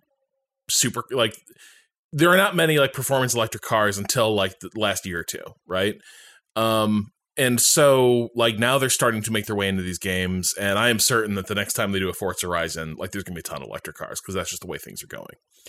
Um, so it's like one, how do you make it exciting and, and cool, and two, like just how does it feel? And the Taycan's weird. Uh, first of all, like as you'd expect, the sound effects are like it, it has an electric engine, so it just sort of whines uh, as as you sort of trundle along. Um, it also does correctly model the fact that the Taycan has a two-speed transmission, which is unusual for an electric car. Uh, the Taycan has some sort of like faux turbo model that has like a two-speed electric transmission that I've heard like is more of a gimmick than it's functional because electric uh, powertrains don't really need it. But it's there. It's there in the game. Like that is a real thing about this car. The thing I couldn't come to grips with is um the brakes felt real mushy. Like the car just didn't have good like stopping ability as far as I could tell. And the thing I was wondering is if they want it, like if there's a chance they took a really coarse approach to this, which is that they only modeled the brakes that the Taycan has. Uh, because in electric car, that's not the only thing that's happening. When you brake an electric car, uh, yeah, you do have your traditional uh, like uh, disc brakes that you have in in modern cars, But the other thing they use to slow down the car is the energy recovery system uh, in electric car, so that like all that spent energy gets wound back into the battery, and that contributes to the braking effect and the slowing of the car. And I'm like, I'm not sure they got that second half of the equation in in the model for this car because like every single time I go to brake in this thing, I end up overshooting the mark in a way like that is very predictable and familiar. Which is just that like if I'm playing in a, like a racing sim, I would just say my front brakes are gone. Like that's how it would feel, or like your front tires are like completely spent. Um, so I, I do kind of wonder like if there's something up with that model. Um, but it's but it's there, it's cool, and I, I do think if this is a game where it's funny, like Patrick, the, the default handling is very arcadey. You can turn off, like you can go to simulation mode and make them handle a lot more like um it's not quite like fully turning into Forza Motorsport 7 uh when you activate all the sim options. And I don't think the car models are quite as detailed uh for the most part, which makes sense because there's a million cars in here. Um but they do handle much more convincingly in that way and become like kind of satisfying to drive as like distinct uh like different cars that you can be whipping around tracks and they start paying off the skills you learn playing sims. But because right now it feels largely like a uh it's not going to palette swap but mostly it's like you're playing different classes of cars. Like hey all right when i'm in the dirt i'm gonna have you know this more jeepy thing and it's got off-road tires. Like feels like i'm just mo- like I, I have these selections of cars. Pick the one that you think looks the coolest of the ones that it's recommending but other than that like i'm taking the same basic skills applying them and it's just like there's a little bit different like kind of weight difference and then maybe that's going to change over the course of the game i've only uh, unlocked like two of the I think I'm just about to unlock the third area or whatever, but um, that's at least my impression, which lines up with how generally arcade games go. Is like the, the distance between how the cars function is pretty limited. It, and a lot of time, it's like weight and acceleration. Like it's not much. It's not much more complicated than like how Mario Kart, uh, you know, you know, and F Zero uh, did it, um, you know, decades ago. Yeah and here i'm pretty sure like if you want to like drill down you can start making these things uh like you, you can start mod like tuning them uh and using advanced setup there. Uh but yeah there are little things when you activate simulation mode that you start noticing like just the way uh you know how much uh like torque a rear wheel drive car might have suddenly matters and it profoundly changes like how you exit a corner. Um so even though like in arcade handling a lot of times like car classes they do tend to feel really interchangeable. When I went to simulation mode, I raced one race and I was driving like a 1965 Mustang or something like that. And that thing handled like a bus. Like it was just it was wild. like suddenly the thing just wouldn't turn. Uh the the like under power, that thing understeered so massively that it was just completely unmanageable. And I had to completely change how I was like driving. And I was like, that's cool though. Because like now I like now I have to tame this Mustang, as it were. Um, and so the game can pay off on that front. But the, the thing that they're doing is also anything you do, anything you want to do, the game is trying to be like, man, you're so awesome at doing that thing you want to do. You want to do more of that thing? Here's more. And you're like, fuck yeah, I'll I'll just keep doing this then. It's like, fine, like yeah, head over to that next. Like for me, I'm I'm like road racing, and so it's like, man, you just keep winning these road races. There's more over there. You should go over and check out those new road races that you just unlocked. But along the way, you'll, like you'll also get a radio message that like, hey, there's a hidden car around here. You want to go searching for that hidden car in a barn? And I'm like, not really, but and then I'm just like cranking that wheel over into the dirt. I'm like, but I could surpri- find it. there is surpri- like a surprising amount of kind of like puzzle not quite uh, puzzle elements like i don't want to like overstate them but i was there's they've been some of my favorite bits in the game so far like for example there was a sequence in which like when you're introduced to like kind of this jungle like uh wet uh muddy area like you get in the car with this guy and he's like hey can you like go help me you know find yada yada yada and you get to this area and there's all these optional objectives you can do you don't have to do any of them. You can just drop them off at this little checkpoint and just move on to the next, you know, uh, very vague story point um, that the game used to, to like loosely tie everything together. But like I sat down and all of a sudden I was getting, you know, this isn't crash mode. I was getting Burnout Three vibes in the sense that like, hey, there's like six or seven different crates that are in weird spots. that I'm gonna have to angle the car at like a very specific way, or I'm gonna slowly drive up this ramp and then like back and then push forward and make sure I've got like just enough acceleration to get just enough speed to get over this one hump to hopefully hit this one box at the right angle. I spent like 40 minutes like Yep. doing these little optional puzzle objectives, and it was awesome. Like it was the kind of thing where I was like, I wish there were a hundred of those popping up because like I those I really enjoyed that little bit where it's like taking something I enjoyed doing and then plopping into a totally different context, which is like doing it with an unwieldy uh, car as opposed to you know controlling a character in a platforming game. But I think it like sort of speaks to like a part like uh, you see this a lot in in you know I'm sure it's in Horizon generally as a sub franchise of Forza, but like in in five at least in my experience, like there's just so much variety to like what they're asking you to do with the car. Like even as you're going from you can fast travel and spend your like car points and it, it doesn't cost that much. You start racking up so much at a certain point that you can fast travel all you want and it's not a big deal. But like frequently there's like so much to do on the way to a thing that it's like, you know, you'll you'll have these little uh XP uh like uh, sort of banners that are you know, sometimes they're just hidden underneath a bridge, and other times it's like, well, you got to find a ramp to hit them, and they're they don't really do much of anything. You don't really need that XP, but they're they're they're so cleverly placed in the world uh, that I, f- I constantly find myself just like com- just completely off track. Um, like following one of those rabbit holes as opposed to making it to my next event. But then you'll just find another event 10 feet away from the one you were going to. Um, like the amount of dots on this map Whereas in, in an Assassin's Creed game these days, I find it overwhelming to the point that I want to turn it off and play something else. In this, it's like you know, it's like the, the point of of this is being surrounded by a billion different things on the map, so that at any one point in any part of the map, you've got like a little shiny object to go chase. And I found them all to be like pretty satisfying so far, and have like a a ton of variety uh, between them. Like, how does that scale over the course of what looks like 30 hours or whatever to like kind of do the map. I don't know, but um, I don't know, but I'm I'm with you, Patrick. Like, and here, like, I would have to go back, and I think actually I'm going to have to because I'm actually I really want to see now if it's just recency bias or if this is actually the case. I loved Forza Horizon 4, um, but this one feels to me like everything's a bit more bespoke. Maybe is the way I would put it. Like Mm.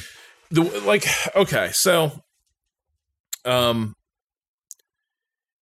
even the opening set of like race courses you get in this game they have like really distinctive corners and uh like uh sectors in them that like you really they're instantly memorable and you're like oh okay so the next time i come around there here's how i'm gonna attack that i'm gonna do it differently and I just don't remember, like in, in Forza Horizon 4, they're, they're doing the same thing. They're they're taking existing parts of the map and they're layering courses over it and putting up, uh, you know, circuit walls and uh, like road cones down to to to map your course, uh, and then putting checkpoints down so you just can't cut, you know, cut across the infield. Um, so they're do, they're doing all this stuff. But the, the funny thing is, like for me in Forza Horizon 4, if I think back to it, I loved the setting, but it often felt like the venues you were racing across were exactly what you get if you just tried to create a race course out of just whatever's lying around. Here, there's so many places where I'm like, this is a great, like, this is a great corner, right? This is like, I love driving this part of the lap because if you nail this corner going uphill making this like banked left turn if you get it just right it feels and looks incredible. And it's really tricky to get right and your approach to it will be different each time you're in a different car. That's kind of unusual and that's like that is happening across the board with like just the places they're stashing these billboards uh just the different type of uh you know uh, like treasure hunts you're being given. Like everything just feels a little bit more designed, authored. Like so, Mhm. like you've got a really good game master uh, who like set this up for you, rather than just.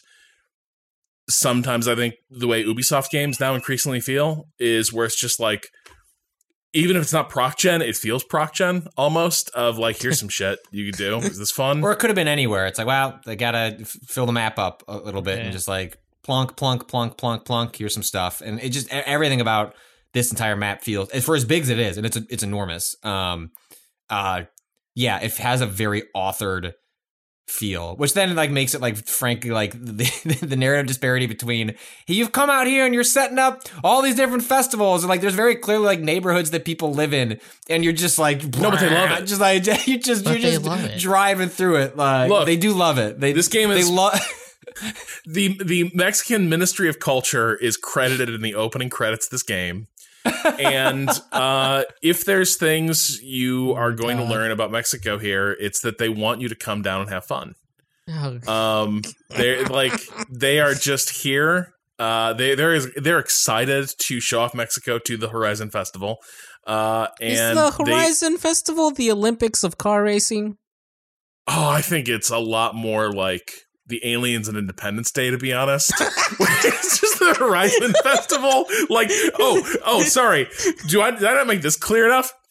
You literally the game opens with you parachuting into like it's like Red Dawn with race cars just descending over Mexico where like Oh sit- god! like sit like Drop- cargo dropping out of a jumbo jet. It was like, hey, like let's go. There's another. I mean, there's another sequence where like the, the one I was talking about earlier, where like you're uh, g- going down on a, on a buggy down a volcano, and then at the end they're like, let's go get in a race, and you you you throw yourself off of a cliff. And then go into a separate race that is occurring with different class of cars, and the announcers and the car drivers are like, "This is cool as hell! Look at these cars that just like came into our race!" And it's just all of a sudden you're rank, you know, one of five, and like you're working your way through like these giant trucks, and you're on a buggy. The game is just complete chaos, but has like a really fun tone to it. Like I think it works. Like it, it's like it, it is a pure chaos energy at all times, and I, you know, I can't speak to how well or poorly it represents the the geography or culture of Mexico. But like, damn, it's a fun time. Yeah, it's like there are funny bits too where you will you will have your character. So my character looks uncannily like F1 driver Lando Norris, and I can't remember if that's the guy I made in the last game or Hmm. I was gonna ask. just- does it does it take your uh your drivatar from it the last remembered one? other info from Okay. my Forza Horizon uh, 4 character. So maybe that's just who I ended up with. Um, Hmm. but like, so there's a point where he's being, uh, he's talking to his friend Alejandra, and she's like, So, what are the two most important things about Mexican culture? And he just like audibly starts sweating. He's like, uh, family and food, uh, family and church, family and I know one of them's family. And like, I like it is kind of funny, but it turns out the answer was because this is the Horizon Fest, of, Fest, of course. Um, it's it's family and racing. So Yes, if you ask anyone, uh, any Mexican person, they'll tell you one of the most important things in Mexican culture is racing. That's something we all know. look, uh, Mexico is just the ancestral homeland of the Fast and Furious franchise. Yeah. and I was about to uh, say that was the, the best one happens in Mexicans Mexico, don't right? have friends; they've got family, uh, and Jesus and quarter mile cars. uh, but yeah, it's it is a ton of fun, and there's just one there's just one little fly in the ointment. Mm. So this system's been around. The Drivatar system is nothing new. Um, where like when you play a, a race against AI uh, drivers, they'll be tagged with like people on your friends list. People I find it know. frankly very confusing, and I wish I could turn the names off. I don't find it helpful to race against Jeff Gerstmann. Oh, I don't every either. single time. because here's the thing I can't figure out is to what degree is this randomized? Correct. And to what degree is it drawing like data from other people's like race performance? I mean, there there are very clearly gamer tag that's pulling, and I was like, I know Karen is not playing an early copy of Forza, of Forza Horizon Five, and No, yeah, but I do know that all the people did play. All the people I'm seeing did play Forza Horizon Four. maybe she so- did. I can't. I can't. I'd have to ask her. But I do know. thing that, is- like I know that I know that like Jeff really likes these games, and so I'm not surprised that when I am racing, frequently what I'm seeing is Gary Whitta, who I also know likes cars, likes these games a lot, and I'm seeing Jeff Gerstmann and his gamer tag. Also, they're usually the people that I am playing or fighting to get that to get to first place. I'm having to pass them, you know, to, to get there, and so that seems representative to some degree. But other time, I I don't know. I don't find that I'm. I- I'm not seeing it add anything. I'd rather just Well, let's put the, names. question differently. Okay. There is one particular gamer tag that just just keeps fucking up my races. Oh, cool. Um, Hmm. and I'm talking about, of course, Cado-kun. And so for the most part, I'm like, yeah, these guys have to be interchangeable, right? Like they don't have particularly distinctive like performances, Uh oh. except Cado's Drivatar Hmm. hits me. Like, kind of, like I can't pass the fucker. Wow. Like every time I'm setting up a clean overtake move, he will just like shove me into a tree, like off the track. Um, What- he what will do was that. You said earlier, I think you said, uh, you get what you deserve. Damn. Full circle. God, that's So my question is, Cado, like, uh-huh. because by the way, um, Austin's Drivatar does not do this. like Austin's is well, okay. Austin's is also a little bit slow, but he like is not. But he but he drives clean racing lines. Hmm. Mhm. Like that is that a character that sort of holds a racing line, and like if he's in front, he'll like stay toward the front. But like that Drivatar is not super aggressive. Um, yours is consistently like just shoving elbows. Yeah. And I'm curious, Cado, when Uh-huh. you drive, do you tend to use like other cars to help you break and make a corner? do you tend to like play car ping pong?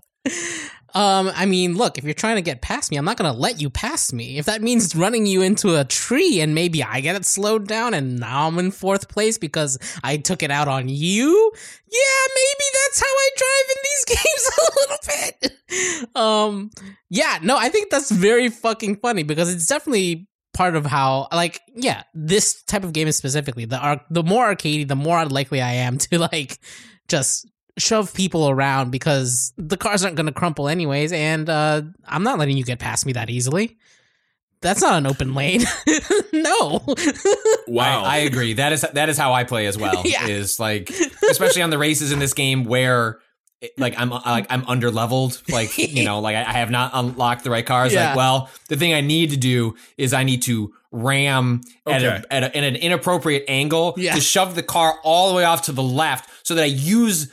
The, the, the right side of their car as a buffer, Uh-huh. they're completely off track. And I've, I'm- I've met, I'm- I made yeah. a pile up behind me, Yep. and then as I hit the accelerator, like boom, I'm off to the races, and I've gone up three spots in the race. Gita introduced an interesting notion here, which is deserving. And here's uh, here's the thing: I don't think I deserve this because no, hear me out, hear me out. Okay, Okay. this is my argument. Argue, please. So the thing is, the only reason this is coming up is because I also drive a pretty clean racing line and frequently am about to make a clean overtake. Like I've come out of the corner faster. Oh, I have chaos. this. I got this. Why should I be punished for being a good, uh, fair racing driver by Cado, the bully of the racetrack, who can't drive fast, but apparently can drive wide? Like, that doesn't seem fair. I think I deserve that place. look you ain't first you're last Got so if i'm first i'm not letting one anyone make me last hmm You ain't getting You know- you getting you ain't getting through clean. If I can't have it, no one can. Rob's gonna un- Rob's gonna unplug his Xbox from the internet. He's like, no more, no more, no more Start of this. purging Uh, my friends list. well, I Only gotta- clean or- racers allowed. Rob, you, you were, you know, we've had Wait, discussions. is this the podcast is this going to be on of- Game Pass? Mm-hmm. All right, all right, Mhm. I'm getting back in. You know, then. we've we've had you know we've had discussions about like what are good uses of machine learning, and I think this is one where you come down on come down against. Um, this is not in a Well, it four did. category of uh, of AI development. One could say it outed Cado though. Like, like in a bad way because I don't. I think you. I don't. I think I'm we're not ashamed of my driving. one. Yeah, I don't think you. Oh, I don't, you ought think, I don't think the crowd is going like Rob, Rob. I think the crowd is shouting Cado. Yeah. hold on. Yeah. In You're the rival Horizon, the crowd is racer on here. the side. Yeah, What? Okay. Sorry, no, this is this is the story of Cado's ascent ascent to, to greatness, and the story you are playing the the villainous rival that is, is stopping him from being in first place. That's clearly the narrative that's going on here. If this were That's a true. I'm just the first act villain. yeah, sorry, sorry about Yeah. that. You got the big bushy beard. You got to know that that's coming. Yeah. Uh, Aesthetically, Cado's just got the cute little protagonist face. I'm just a little you know? guy. He's just a little guy. You're not going to beat up the birthday boy. And fuck your clean racing lines. Yeah, Jesus. Go play solo. You can do a time trial. Like, go have fun. but I want to beat them and, and, and show how better I am than the other. When I when I won like f- five in a row, all the radio jockeys were like, "Whoa, he's so good at this!" And I was like, "I am good at this." I'm glad the radio is back. That's good too. Yeah. Oh, dude, it's that's the other part of this is like it is just nonstop. Like again, everyone's like, "Man, we just can't get enough of that superstar who's here." And the superstars, you know. it's like Superstars. he's, you're the he tore it up in for in in Scotland, and now he's here, and uh, they're dancing in the streets. Uh, frankly, he's taking part in our street racing scene now. Uh, we're so honored, and I'm like, you should be. Uh, it is also a uh, remarkably good game to the point. I think like this is maybe the best illustration of how good looking this game is. Is uh, the the pre rendered the fancy pre rendered cutscenes like look very poor compared to the real game, in which there are sequences early on where you are uh, the game is like doing the dramatic setup for like transitioning between an area or a car.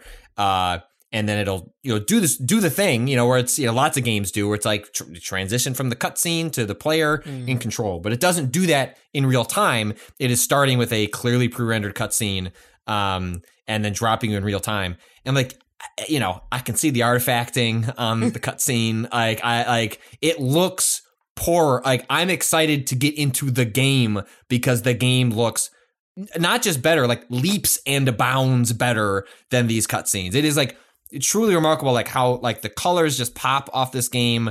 I'm not even playing on the performance mode. The game starts you in like quality, at least on a Series X, and I've never had any problem with like the frame rate or or how uh, It how you know, plays or looks. It, it it is just it feels really good. It- I mean, every time I like got thrown into the water, like I'm just constantly wowed at the game. It is one of the first moments where in video games now, we like generations are kind of bullshit and like so many things are split between. There aren't like clear cut um, moments between uh like console hardware and a lot of that is just kind of out the window with as we hit the limits on what what GPUs can can do in terms of that kind of big leap. And this is a game that will run on everything. I'm sure it will run on a, a regular Xbox One. I would be super curious to see what it looks like on that base machine. But on those higher end machines, and apparently the PC version is also excellent. Um, I mean, it just it is really one of those wow moments where if you do have Game Pass and you even you just don't think you'll play this game for more than forty five minutes, it is the kind of game where like put it on your big TV and show other people, and it, it- like it just it yeah, it's it's gorgeous. It's so much fun to play. Looks really good. I'm I'm, I'm yeah, I'm just Right. genuinely genuinely surprised, and I, I think this one is gonna pop. Um, Are they are they still doing the the season the the like weather change thing? Yeah. that they did There's the three. first. Yeah, okay, cool. There's like uh, it's there's like the rainy season, uh huh. uh, and then there's like the dry season, and then I want to say, uh, it might just be. There's like spring, summer, and wet. I think is Sure. is what it is. Sure. But yeah, Right. I was um, I was curious curious just because like this shift from winter to uh spring and back in the original in the not original but in four Yeah. rather was uh really really neat to kind of like feel the the way that that really changed the the the tracks um even though they were the same ones you know doing them in a different weather really changed how you had to drive them so i was wondering whether like how much because you know mexico doesn't get snow really i don't know These people could the bring it in though. They've I was said gonna that jumbo jet could absolutely yeah, like right? set up some ski jumps, and they might by the end of the game. right this is Uh, yeah. Would not be shocked. Yeah, I haven't gotten too many tastes of um like the different I've had some different weather, for instance, like wet tracks do behave really, really differently, but I haven't seen uh like many seasonal rollovers. Mm. Uh the way that like I think in Forza Horizon 4 they were really aggressive about keeping you in a long prologue area where you cycled through the seasons rapidly and saw them all. Here, like it's real fast and you're just kind of in the main game and it's just like wait for the next season. Uh, it'll it'll roll over soon.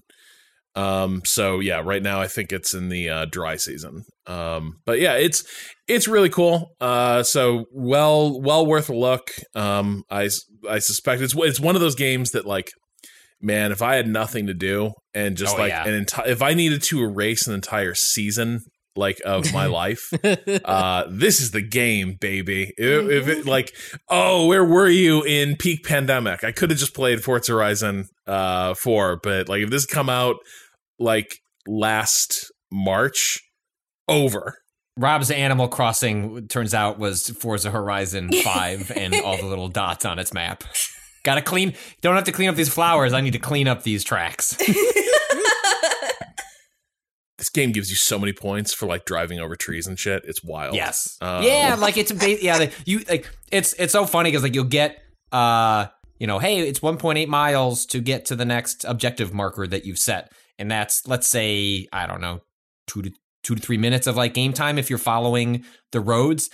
And you can you can just nah fuck it like I'm just going off road. There's no consequences, and actually we give you skill points and and and chained combos for running over things, and it never updates the the mileage because it's always doing the distance marker based on what the actual roads are. And so you can do this 1.8 miles in about 0.3 if you're just cruising through the outback uh, and just like wheeling up to that and the AI like you know the the Siri or what you know the the the, the you know the person yelling the- what do they call it Anna is yelling the directions at you just exasperated that you refuse turn around. I, I don't need to. If it is safe to I'm- do so, and I'm like, it's pretty safe.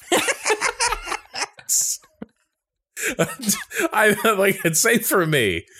Uh, all right, do you want to hit a couple questions before we uh, kick out to the Elden Ring Well, I just uh, conversation? I wanted I know that uh, there was a game that Gita wanted to shout out. Oh, really yeah. Oh, we get to right, the yes. questions. Very Sorry. quickly, I have been checking out Dark Dungeon 2 in early access on the Epic Game Store, and they make some very interesting changes. I just wanted to flag some of these to Rob very quickly because I have some feeling. I I generally speaking like it, but it also took me two hours to figure out how to play it correctly. Where I were you at with Darkest Dungeon One? I played a shit ton of that game. I did not play a lot of the DLC, but I it is a kind of game I can dip in and out of very very quickly uh, and really enjoy the the specific grind it gives you.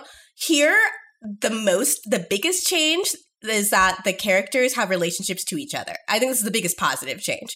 Where the thing that causes them to uh, gain quirks and perks and stuff like that is not just having a meltdown. If you have a if your character gets so stressed out that they melt down, they still lose a lot of health and they can uh, gain a, a quirk or a perk. But the thing that gives them the really good status boosts or uh, debuffs are um, if two characters in the way that you play them uh, really like or dislike each other, they gain relationship values to each other. Like in my very first game, my uh, knight figure uh, started falling, started always defending the highwayman. Uh, I had a move where I could defend one character, and we would, I would take instead of that character being attacked, this other character who defended them would take uh, half damage from that attack instead, which is a very handy u- move. And the highwayman character did not at the time have very much health, so I was defending him constantly. Um, after a couple battles of this, um, they had a new relationship upgrade. They they fell in love with each other. Uh, then the guy died immediately. So there's still that. The Knight or the Highwayman?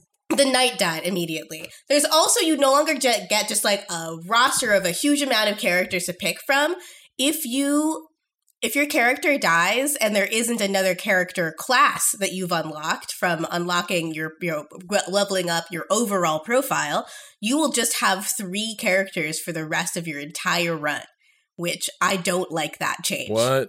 yeah that i kept trying to figure out how do i add someone back into my party? They've changed the context for this. You're not going to town and then venturing out. You're in a carriage and you're stopping at inns on the way to the summit of a mountain um so i guess there's no way to add new party members between runs you just have to have unlocked enough character classes that you have spares this is how I, I figured this out. Uh, my um, Hellion died in my last run, and I was like, okay, I guess I'm down to three. I'm going to abandon this run because it's basically impossible to win when you only have three guys. Uh, and then I got to the inn. I was like, "There's a fourth guy. Oh, it's the character class I didn't choose when I was putting my party together." And uh, I don't know if I like that because it. I like the idea of it because it forces you to change your strategies and to roll with the punches. Uh, I don't know if I like it in practice because I didn't like that class very much, and that's why I didn't pick it. Wait, sorry if I missed something real quick. When you get that new when that so when you're replacing somebody with Yeah. a character you find, are they appropriately leveled? Yeah. Um Okay. you get so you get mastery points that you can use to level up skills specifically. So it's not like anyone's really leveling up. You have a pool of resources you can choose to spend on these classes. Um if you restart the run, you will be restarting with every every class from from zero, but all at least, you know, you, you're starting from a blank slate. Uh, if someone joins in the middle, you likely have high level stuff to give them and enough mastery points to bring them up to speed quickly to the rest of your your party. But it is I don't know. It feels like you are telling a continuous story about a series of specific travelers now. But I am not sure how I feel about it overall, and I would love to check back in with you once you've got your hands on this. Yeah, that is so. I'm torn between like we have Darkest Dungeon. Like if I want that game, Yeah. I can just go play Darkest Dungeon. Oh, yeah. and so like it's not like they're taking away the thing where it's like no, I just want my endless draft classes of like adventurers coming through, and I did. I did get a little burned out on that game every time like party just got wiped Yeah. or badly damaged Yeah. where like you go sliding back down as you pulled the farm team prospects back up and we're like Mhm. now we got to drag you fuckers uh, Yeah, into yeah. relevance it's like i don't know if i need a re- repeat of that but at the same time like that game was really good and this sounds It's profoundly different it's, a different game Very different. It really took me a minute to get my head around how to play it because I played so much Darkest Dungeon.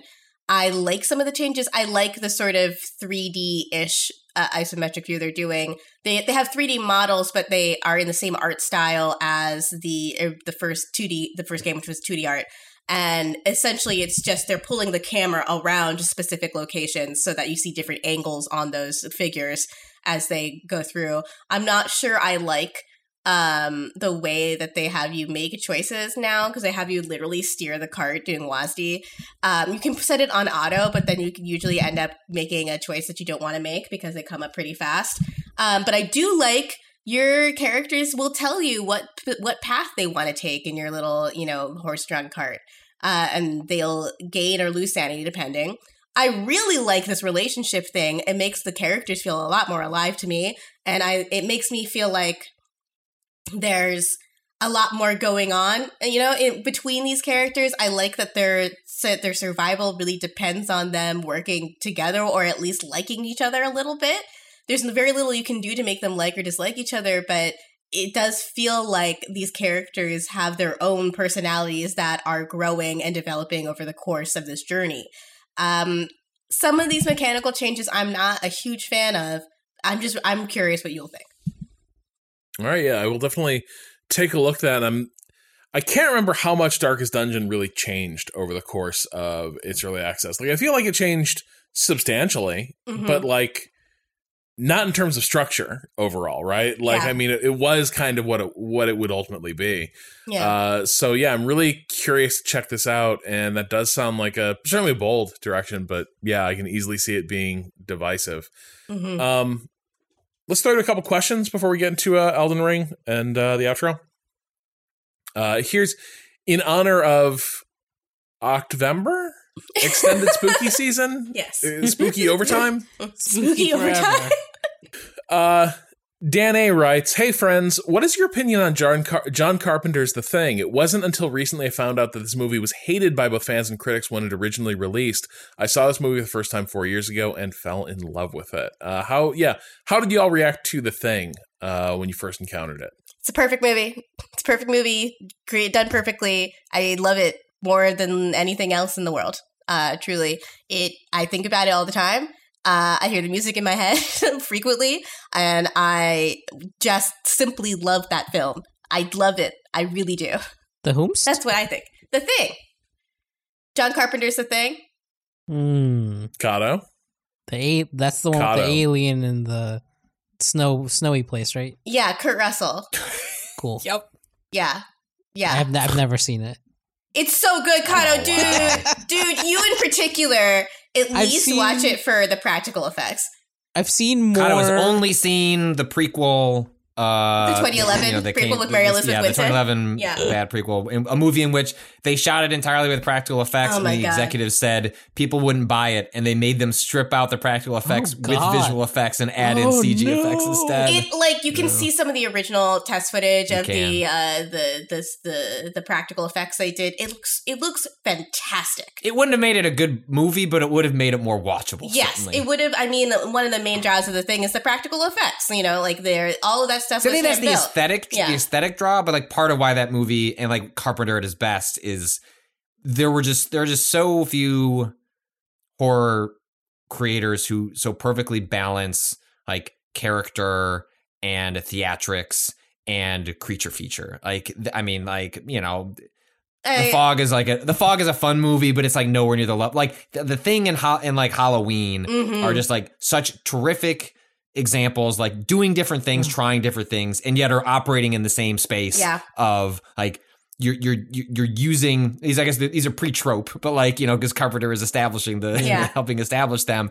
But just like things in which other movies all they have is we built this big cool creature and that's enough for me like that can that can get me through a film but like the reason the thing is memorable the reason halloween is memorable is because because of kurt russell because of jamie lee curtis is like like the best horror films have good characters and actually you care about the creatures because of the characters and like the thing is just it has a whole ensemble cast like Yeah. that's also the thing that most of these movies can't do Yeah. is usually just have you know an you know uh, a singular character like a you know usually a heroine because if it's a horror Oh. film you know a final girl equivalent and like that movie has a whole ensemble that you give a shit about i mean kurt russell's at the heart of it but like that you know Mm-hmm. I mean, part so of the many good things enduring conversation that you people have about the thing is about the characters' motivations, which are not entirely clear. There's a real economy to the story in this in this as well, where you understand that there is a social dynamic that's been established in Ant- Antarctica that you won't really understand fully, but you do understand that the, the when they're pushed to the brink, none of them will trust each other because there's already tensions that were there. And it's the same with with Halloween, where you understand more about Jamie Lee Curtis's life than really is actually discussed on screen. There's a, a really intense, like a very very strong way that he is able to build the mystery of the unknown and never ruin it. I feel like a lot of modern horror following Carpenter's footsteps always takes one step too far. I, I really feel like Carpenter really established that not explaining things is better a lot of the time. Your description of the thing there reminded me of Among Us, and I guess that's where that's coming from, right? Yeah. Yeah. it was like, rob rob is going You've been fired, Cado. I'm sorry. Actually, this is like your meeting. oh wait, Um, John we've had a Carpenter, the. Destiny Two super fan. Yeah. Yeah, no, but see, that's. I I- actually yeah, I think he likes. I actually think he likes Borderlands more than. Oh, Destiny. wow. Oh, wow. um, Um, No, I saw Halloween for the first time this Yo. this past October, and Yeah. it was Great. fucking Yeah, yeah. amazing. Great movie. if you like that, Yeah. like, and, and I remember we had a discussion about that on a previous yeah. episode. Like, if that movie holds up just as well as it did in the seven, and like the, the thing is is Yeah. also on a technical uh, also holds up. on a technical filmmaking level, the thing is is simply a perfect film. Uh, it, it's shot beautifully, just shot beautifully, and the practical effects they do just crazy, crazy shit. Like I would love to see any any of those sculpture models. I I think they're amazing. Uh, all right, I have to confess something here. what? Hmm. I've never seen Halloween. Wow, you would love it. It's really good.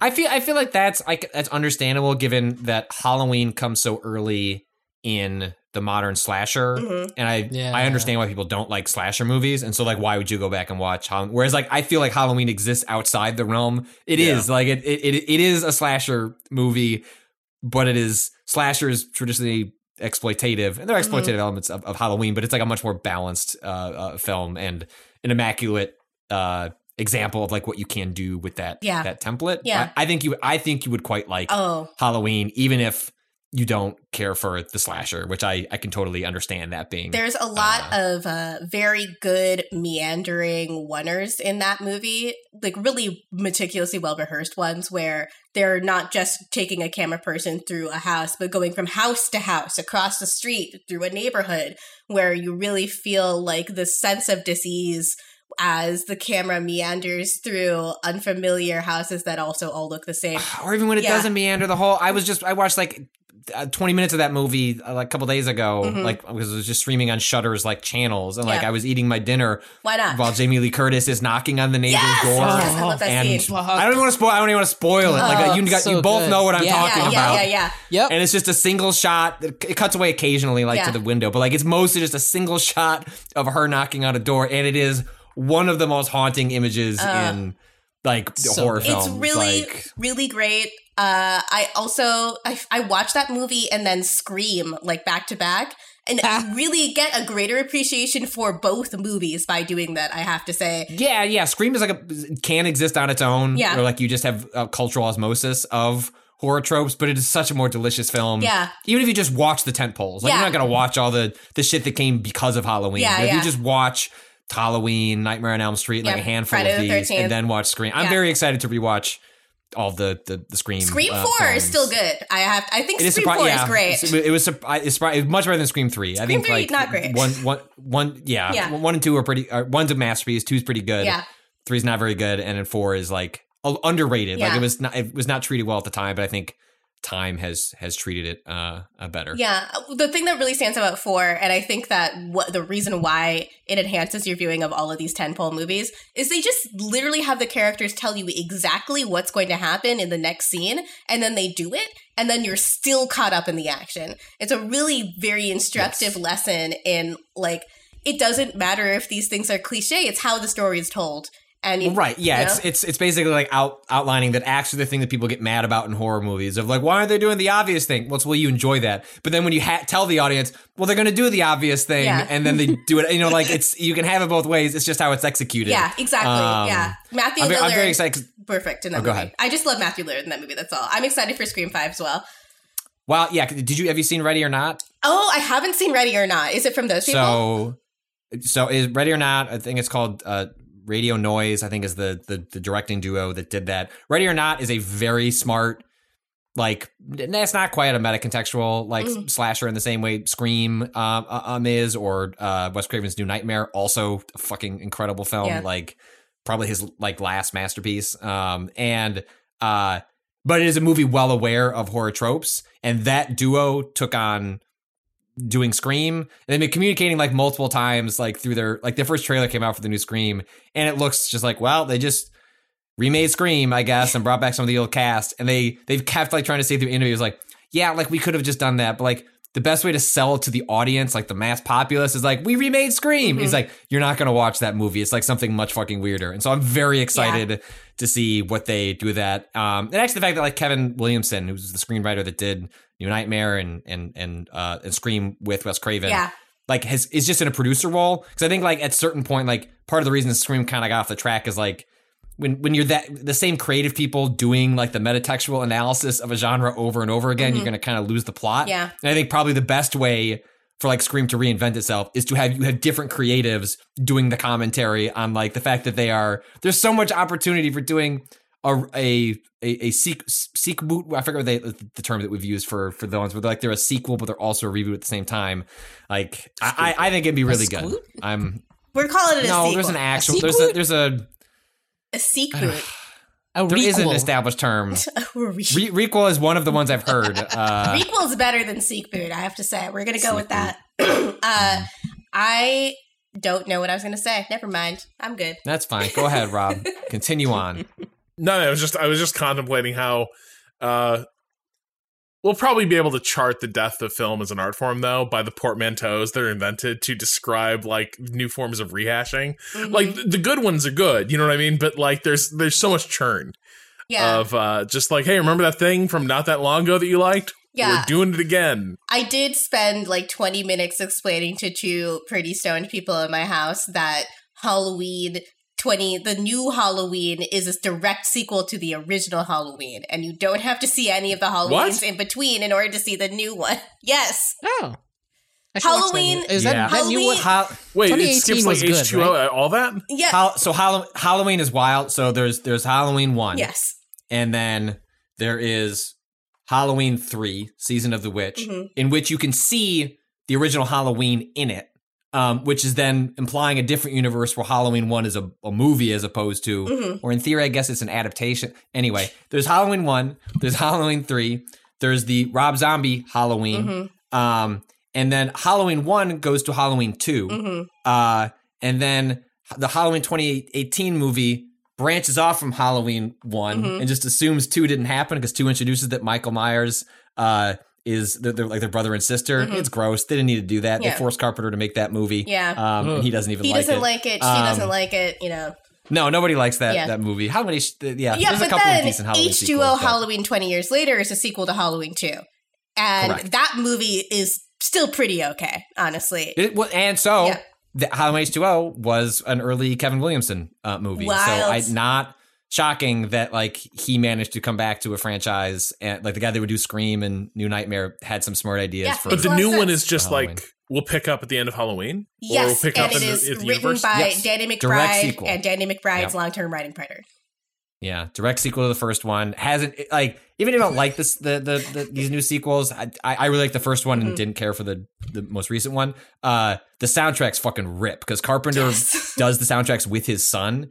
And it's basically like they took the Halloween soundtrack and added like a like a dirty guitar to it Mhm. and like just cranked it to 11 it it It it's the only we put on so much uh spooky music in the house and then multiple times like every year we try again with my oldest be like can we get away with the the recent John Carpenter Halloween soundtrack and she's just like no like too spooky and she has a high tolerance Yeah, for in your spooky, like, household. yeah. we'll get into like the second second sound like second bit of the soundtrack and she's like no please can we i raise my hand like no Veto Um, power. it's extremely good oh man now i'm just gonna listen to the halloween I soundtrack also, while, I'm just gonna do that. Yeah, I was gonna put that on the. while i write a waypoint plus newsletter so uh I um yeah, I, I think the new the Halloween 2018 is great. I have not seen Halloween Yep. Kills, but I've heard that it's got very it's You got know. cool ideas but it, it's messy we should chat about We it when should. you when you've when you've seen it. we it should have like Um, a quarterly horror movie discussion. Sure. You know why not? quarterly halloween segment And I'm just coming here and, uh, Love We're only doing this four year times a year. Four times a year Yeah. Halloween. well, Rob's Rob's introduced the, the the notion of uh you know this, you know Spooktober you Yeah. know moving over into November and so like why Keep stop spirit with why us. stop yeah. there? Yeah. It's Halloween until Thanksgiving. That's how I feel. You know? All right. So I'm just going to put this thought out here because it's not going to have anywhere else to go, but it needs to go somewhere. The other the other night, as one does, one's leafing through HBO Max, just like, what do I want to watch tonight? Hmm. I do that. And then you're yeah. like, Harrison Ford's The Fugitive. Haven't seen that in a while. I'll check that out. I remember that being all right. And that movie is all right. And it's weird to think about. I'm like, if memory serves, I think that was like a summer blockbuster, right? It and was, it's yeah. weird to think about that being a summer blockbuster because it's a really like deftly executed combination of genres where it's like pursuit action movie but then also like there is a mystery at the center of it that like it is all there from the start they're setting the table for like the things that are going to be critical to solving the mystery laying out like the motivations and the things that are happening in the background that like all of this is tied back to uh falsified like pharmaceutical research uh reports etc uh it's so weird watching this now and i'm like if this movie came out like today I suspect it would instantly be like one of the most celebrated movies of the year because it's just like, man, what filmmaking. Uh, Mhm. And at the time, it was like, yeah, it's a pretty good summer blockbuster. It's a good way to kill an afternoon. And now I'm like, man, there's just so much going on in this movie. And like, it is, it is so cool watching the. I mean, first of all, it makes me homesick for Chicago. Uh, so there's there's a bit of that as well. Uh, but it is really neat seeing the like way that he is leading as he's trying to solve the crime. Uh, the fact that he keeps almost against his will, slowly like persuading Tommy Lee Jones's uh, real prick of a U.S. Marshal to like maybe just investigate this crime. Like, yes, this guy is just a fugitive. He needs to be like caught, but like, shit, maybe he is onto something. There's something weird about this case. Um, and it's it's it's weird to go back and watch this and realize that the, this was like summer popcorn entertainment in the 90s and like it is positively cerebral uh by like modern action standards it's it's a very weird experience uh but it ended up being like a really good way to to kill a night i was like this movie Yeah. still this magic still works Here's Ebert on it for the Chicago Sun Times. Just Googled this movie, wanting to see as I was four when this movie came out. So, Yeah. uh, like the cult television series that inspired it, the film has a Kafka esque view of the world, but it is larger and more encompassing than the series. Davis paints with bold visual strokes so the movie rises above its action film origins and becomes operatic. Can you imagine any critic writing about a summer blockbuster movie in that way now?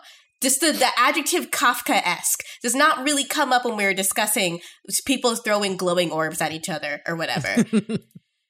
no and that's um oh god that throws me onto another thought it's been my last thought for the show yeah. Mm. so i started playing guardians of the galaxy Oh. and you and and Patrick, you and Yusuf did like prepare me for this. It's really funny. Like it's it's genuinely well executed. Like, oh, this is like the Guardians if I really liked them.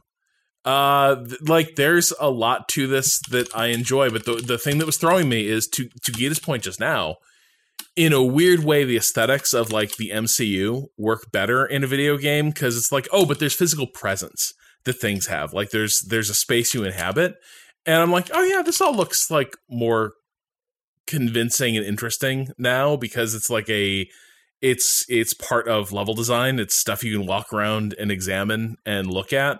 Whereas like so many of like so many Marvel movies do seem like they unfold as like almost like there's a screensaver background playing uh be- behind the action uh where it just feels completely divorced uh and playing the video game form i'm like yeah this th- suddenly suddenly this this seems to work a lot better Uh, yeah, I just finished that. I'm gonna hold those thoughts because we're nearing the end of the podcast, but we should revisit when you've when you've Yeah. played a little bit more of that. Um, uh, it's yes, I I think you will continue to like it, is what I would say. the decision to get away from the pratt uh take on peter quill and turn him into a stoner surfer dad uh Yeah, once you get o- yeah, once you get good. over, I, I don't care for the look of him in the Mhm. game. It doesn't do much for me, and that didn't change by the end of it. But the the character is is very endearing, and they. So they stick he's like he's lot like a ways. Venice Beach guy, is what you're telling me? I am just going to quote this line. Uh, so yeah, if you're like proposing an escape plan, I'm super interested. Just as long as it doesn't look like a kidnapping. Uh, Yeah. that's that's kind of the vibe he's going for. Yeah, Um, this sounds like a Venice Beach guy, like one of those guys that's always around that that open air gym in Venice Beach, but not doing anything there because he's trying to score. Even Yeah, though weed's much. legal, he's just used to buying it this way. He's got his guy. yeah, you know, I've been going to the same guy for like 20 years. I'm not going to stop going to this guy just because he's got a store now. All right. Uh, so that is a wrap on today's episode of Waypoint Radio. Stick around for the Elden Ring uh, post game show featuring Austin Walker and possibly a different discussion with Cado. I think what- yes. Well, I think what we're gonna do is let's do our sign offs. You you two can leave. Cado and I will have Oh, yeah. a short discussion. I am not staying for this. No, no, no. We'll have a short discussion, and then that will lead into a separate short discussion. So sorry, that's just what you. That's what Elden five star Ring- runtimes. It's what people pay for. Yeah. Mhm, Uh, mhm. if you want more from Waypoint, you can follow us on Twitter at Waypoint, on Facebook, YouTube, Waypoint Vice. You can follow me on Twitter at Rob Zacny. Gita, where can people find you? you can find me at xoxogossipgita on twitter.com. I wrote something about the Image Comic Workers Union, an unprecedented union on uh, Motherboard this week. I'm going to be doing some reporting on that. So check that shit out too. And Patrick, at Patrick Klepek. Cado. Hey, under- you said to add Patrick with such finality that I wasn't even expecting you to throw to me. Yeah. At a underscore Cado underscore appears. Just deer in the headlights. Just, oh my God. That's how I this feel when I'm really reading these is a what we do in the shadows dynamic, I'll have to say. I, I'm not sure how the Oh. character. No, I mean, Patrick's obvious. No, Rob's the Matt Berry character. Patrick is Nandor, and I'm Nadja. That's how. That's just how it works out. That is, and is is is does that make uh Cado uh Nadja's little doll? Character. Hang on. Did I get a good Cado character? is clearly Guillermo, who not. only lets us live because he decides to. So, God. who's the who's the energy vampire? oh my god. Oh man. It's anytime any of you are talking about a roguelike deck builder, that's when you're all Damn. energy vampires. Oh my god. Boom! That's the end of the podcast. Our theme music is by Boen. The track is Miss You off the EP Pale Machine. Learn more at waypoint.zone slash B-O-E-N. Uh, that's us calling time on this week. We'll talk to you we'll talk to you next week. Until then, fuck capitalism. Go home. We're owned.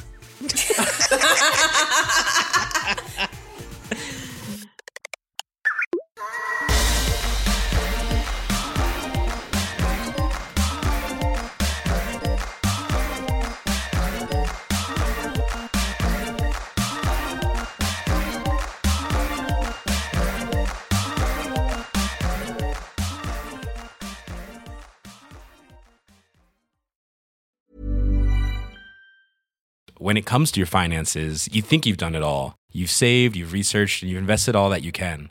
Now it's time to take those investments to the next level by using the brand behind every great investor, Yahoo Finance. As America's number one finance destination, Yahoo Finance has everything you need, whether you're a seasoned trader or just dipping your toes into the market. Join the millions of investors who trust Yahoo Finance to guide them on their financial journey. For comprehensive financial news and analysis, visit yahoofinance.com, the number one financial destination, yahoofinance.com.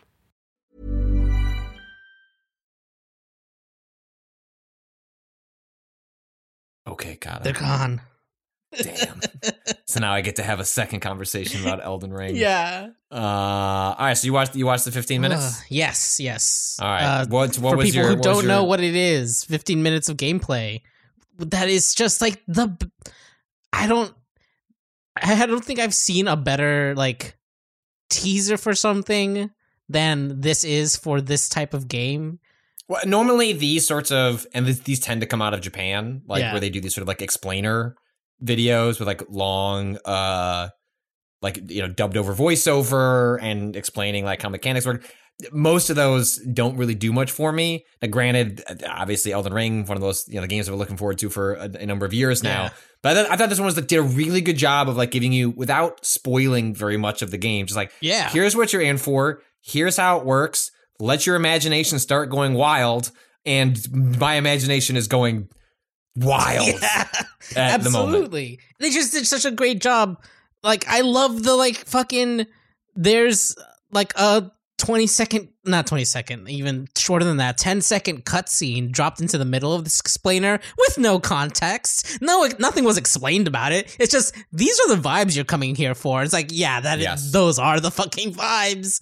Um it's I mean, yeah, I'm super excited for this. It looks it looks beautiful. First of all, like uh I feel like I haven't seen like you know, this is this gets like kind of tossed around um a bit um uh like without context for when the original games were made, but they're the Mhm. early ones can be a little bit like desaturated at points and it's like they were working with different uh li- lighting and stuff and it just feels like first of all it's visually very kind of striking how much color and light there is in this game um but it doesn't feel uh happy you know?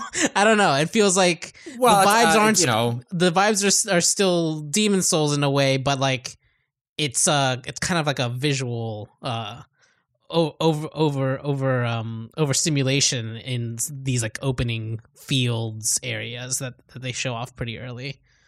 Yeah, and like you know, this is a point I made with Austin in a discussion. here in we're 10 gonna hear in a second Um, yeah you know, but like it's it's a place that feels alive and like dynamic, like in, Yeah. in a way that um doesn't betray the gothic aesthetic that is, you know, like this really is in a lot of ways like open world Dark Souls. Yeah. Um while while that also minimizes I think a lot of what they're doing here um with that like that that is something that could have been a lot simpler and I think it's going to be proved to be a lot more complex in how it actually plays out. But I I, I think they found you know whereas frequently in their games it feels like you're coming to a place that is already decayed and dead, and you're you're here to try and rescue it or take it to whatever the next step is. Like this is one where you've, you've come kind of mid step, like before Right. before the fall or in the middle of the fall in, a- in a way that Totally. um, allows you to experience a different state uh, of of the world um, in, in a way that f- feels very fresh for t- typically what you expect from uh, this style of game uh, from them. Uh, I love that there's a jump button. First of all, as a as a Sekiro lover, I'm glad to see that. well, I, I, and, and as all as a, a platforming fan, like what I think what I found frankly sort of astounding was that yes, there is like jumping and like navigational Ah. puzzles in the Souls games, and right, there wasn't really that in Sekiro. Sekiro was like uh, n- navigational nodes that were integral to the combat, which Yeah, were like you yeah. need this to get around this space, but weren't really about you like exploring nooks and crannies necessarily. Like this is very much taking. Hey, in, in Dark Souls, like frequently, you would try and like nudge your way around an edge to see if you could either break the game or be rewarded for sus- thinking you could break the game, and the game being like, haha, like we actually put something uh, over here. Um, and so in this game, it's very much like, hey, you can jump real high, you can fall real low. Fall damage, if not non-existent, is not a huge concern. Yeah, and because of that, we want you to be bipping and bopping and booping all over this place to see w- what's been hidden. Yeah, I'm really. It it looks. Yeah, it's like the the uh, kind of walking on ledges uh, of like trying to navigate Anor Londo, but with the jump from Sekiro. You know, like with a little bit more uh, leeway for the player. Where like I absolutely fell off a, so many tall towers trying to get onto a ledge and like ate shit. Where this one looks like it's kind of pushing you to like, hey, yeah, no, go ahead. They even show it specifically in here, just like jumping onto like uh uh like castle spire and like walking around the edge of it, and I'm I'm like very excited to see what other like bits of platforming they they include in here now that there's more of a an active like this looks like a normal video game jump instead of the old run run and then tap the same button to jump forward a little bit. Yeah, it looks like you're jump. laboriously like like you don't know how your legs work in Yeah. or actually it looks more like how a normal person would jump in this situation in, in a typical Souls game. And like you know, the thing that I that struck me was, uh, and I've made this point before, where I have not been a huge fan, or I've tired of, you know, the term open world because to me all that means is a big map, and then what do you do with that map? And I think a lot Right. of a lot of games. You know, a lot of this was pioneered in like Western games, you know, games like Assassin's Creed, Far Cry, in which that's just all it means is like it's a big map. And then we're going to take the same stuff we would have just put anywhere else, Mhm. but it just took longer for you to get there. Um, and, you know, I think when I look at this, I think of a game like Metal Gear Solid 5, um, which I'm not a huge fan of that series, but I loved 5 because it really felt like Kojima took a look at the Metal Gear formula and said, all right, if I put this in the big map, the big space, Right. like what does that do to the core loop? Um, and thinking through what could be some of the consequences of that be, what could some of the possibilities be? And it's not just, hey, you're running to the same dungeons, we've just hidden them on a big landmass. Um, there are actual like fundamental changes to how you're approaching the world and gameplay, enemy placement. Like I felt that so thoroughly in Metal Gear Solid 5, which is part of what makes that game so special. And granted, haven't played Elden Ring yet. That is something I, you know, I will tell you if to cut this later. I think I'm allowed to say that I am going to change that soon. Um, I straight up just got a code in my inbox to play the network test early. Um, I think starting later tonight. Um, and it feels like the vibe I got from that little that 15 minutes, like very much felt like not just big space dark Dark Souls, but Right. like what what are the consequences for putting this in a bigger space and also what are the possibilities we can open up for the player like the big emphasis on stealth it feels like a, a forward Yeah. momentum from sekiro but also just necessarily look if you can approach the monsters from a mile away pro- probably we should build in some mechanics that that account for that Yeah. and like that like stealth becoming not just uh, getting around the corner of an enemy and backstabbing them, but becoming a cornerstone of how you approach a situation, really upends how you're going to take on a number of different encounters. Like Absolutely. Austin, Austin actually like sent me a uh, a screenshot. This is after our conversation. This was while we were recording the podcast. Of like, there's a sequence. I don't know if you noticed in the video where like, uh, it's when he, the the player is invading kind of the caravan for treasure. Yeah, yeah. and he d- he does this little hop where he like shoots over a fire arrow at Yeah. somebody. And Austin noticed that they were pulling out a horn to start blaring, and so uh, you know, Yep. I don't know what the implications are of that, but it certainly suggests that like they're using like a quick consumable item to like fucking knock a dude. Uh, you know, before he can uh, alert other before he can alert Yeah. like other mobs of, of enemies and it's stuff like that that we haven't seen in Dark Souls before but then suddenly makes sense in a wider open space where you can you can put more enemies and and more obstacles for the player and like that's the stuff that I'm excited and just to have like I- that variety of of like I'm a big open space but then also Yes. yep here's this cave uh Um, to go um, explore that and I'm also specifically very curious because they show this off in that same like zone where they're like about to stealthily sneak up on a caravan. Uh, uh, crafting like you could they craft like some sleep arrows, and I'm curious about Mhm. like the kind of balance of needing to find things and like go into prep mode out in the world before you take on certain areas. Like, do you want to take the sleep arrows with you? Do you need whatever fire arrows or whatever? Like that that I feel like is kind of like the thing that in like other uh Souls games, ranged stuff, for example, is usually like not really what you used. If you're gonna if you want to be at range, you end up going magic or whatever.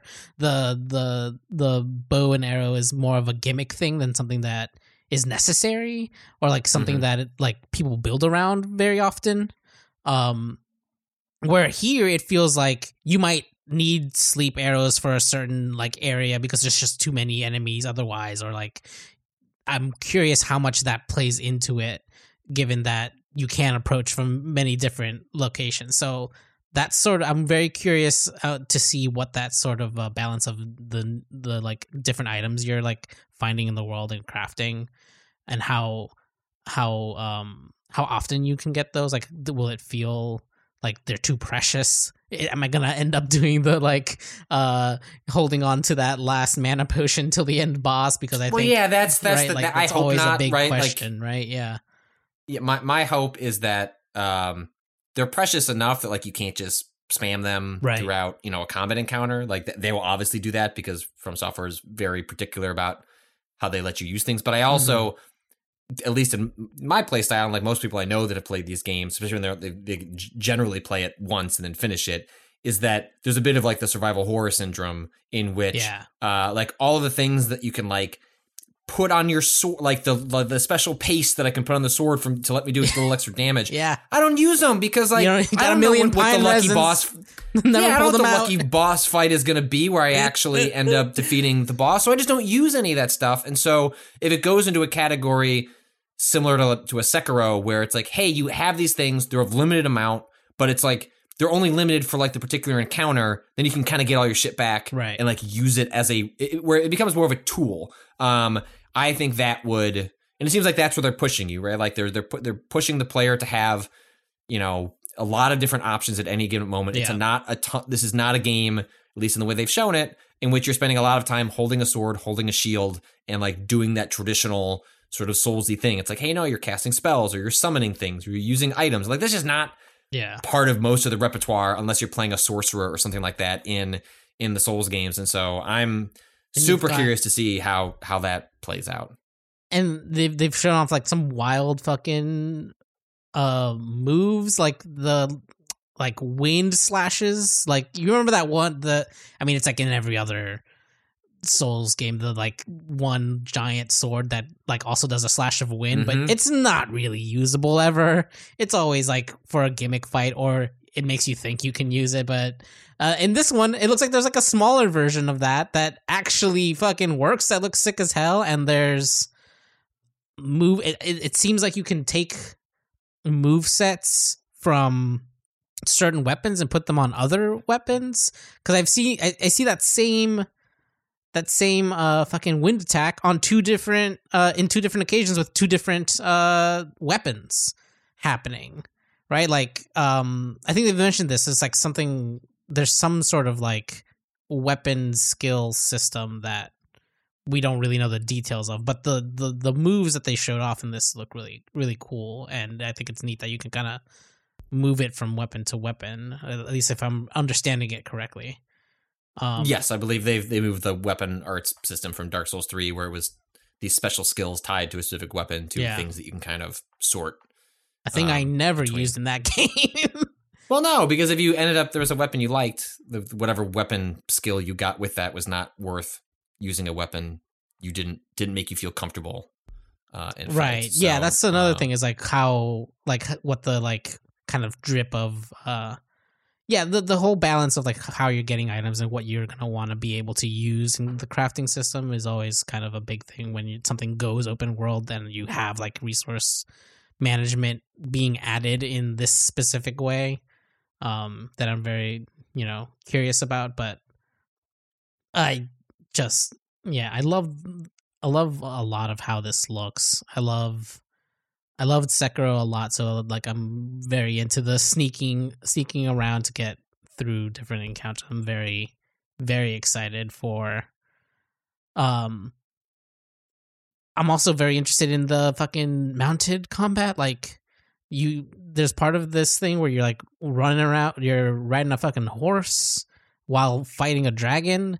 Uh it feels like in my brain i'm like get off that horse immediately. That horse is gonna die. Uh i don't know if it can take damage or not but um i wonder whether or not that'll feel good or worth it. Uh i'm sure i mean from soft is smart at designing these things i'm sure there are going to be encounters where you want to be on the horse and i'm just curious uh curious how that's going to feel because Yeah. oftentimes mounts in or like vehicles in uh open world games will sometimes end up being like Get off that shit. Show up to the place. Yeah, it's just, just like- it's- it's slightly just like- slower fast travel. yes exactly it's it's it's to shorten that time between things um Um, well, I'm lots also- of questions to be answered. Oh, go yeah. ahead. Well, no, I was just like also like, um, I love the bit where like you can you talk to that one guy at the entrance of the castle and he fucking opens the gate for you and he's like, "Don't fucking go through there." And then the main the person playing basically immediately eats and is like, "Okay, I shouldn't have gone through there." Uh, Yeah. It's just like the per like pitch perfect. Like, oh yeah, yeah, this is Dark Souls. I love that that shit. It's and, gonna and, be great. And on and on that exact point that Austin Yeah. made, I'm going to use this as the transition point to me talking with To Austin, Austin, about yeah. Elden Ring. Uh, so enjoy, um, and then we'll we'll we'll see everybody next week. That's fine. That's fine. That's that's good. All right. Um, do I'm want to just clap record. really quick? Yep. Um, uh, thirty-five. Okay. Um, let you. I'm gonna let you bring us in. No, there's not an intro. I just all my notes are just question marks like holy shit dragon, jump plus shoot Yep. fire dart. Jump, jump plus shoot fire dart.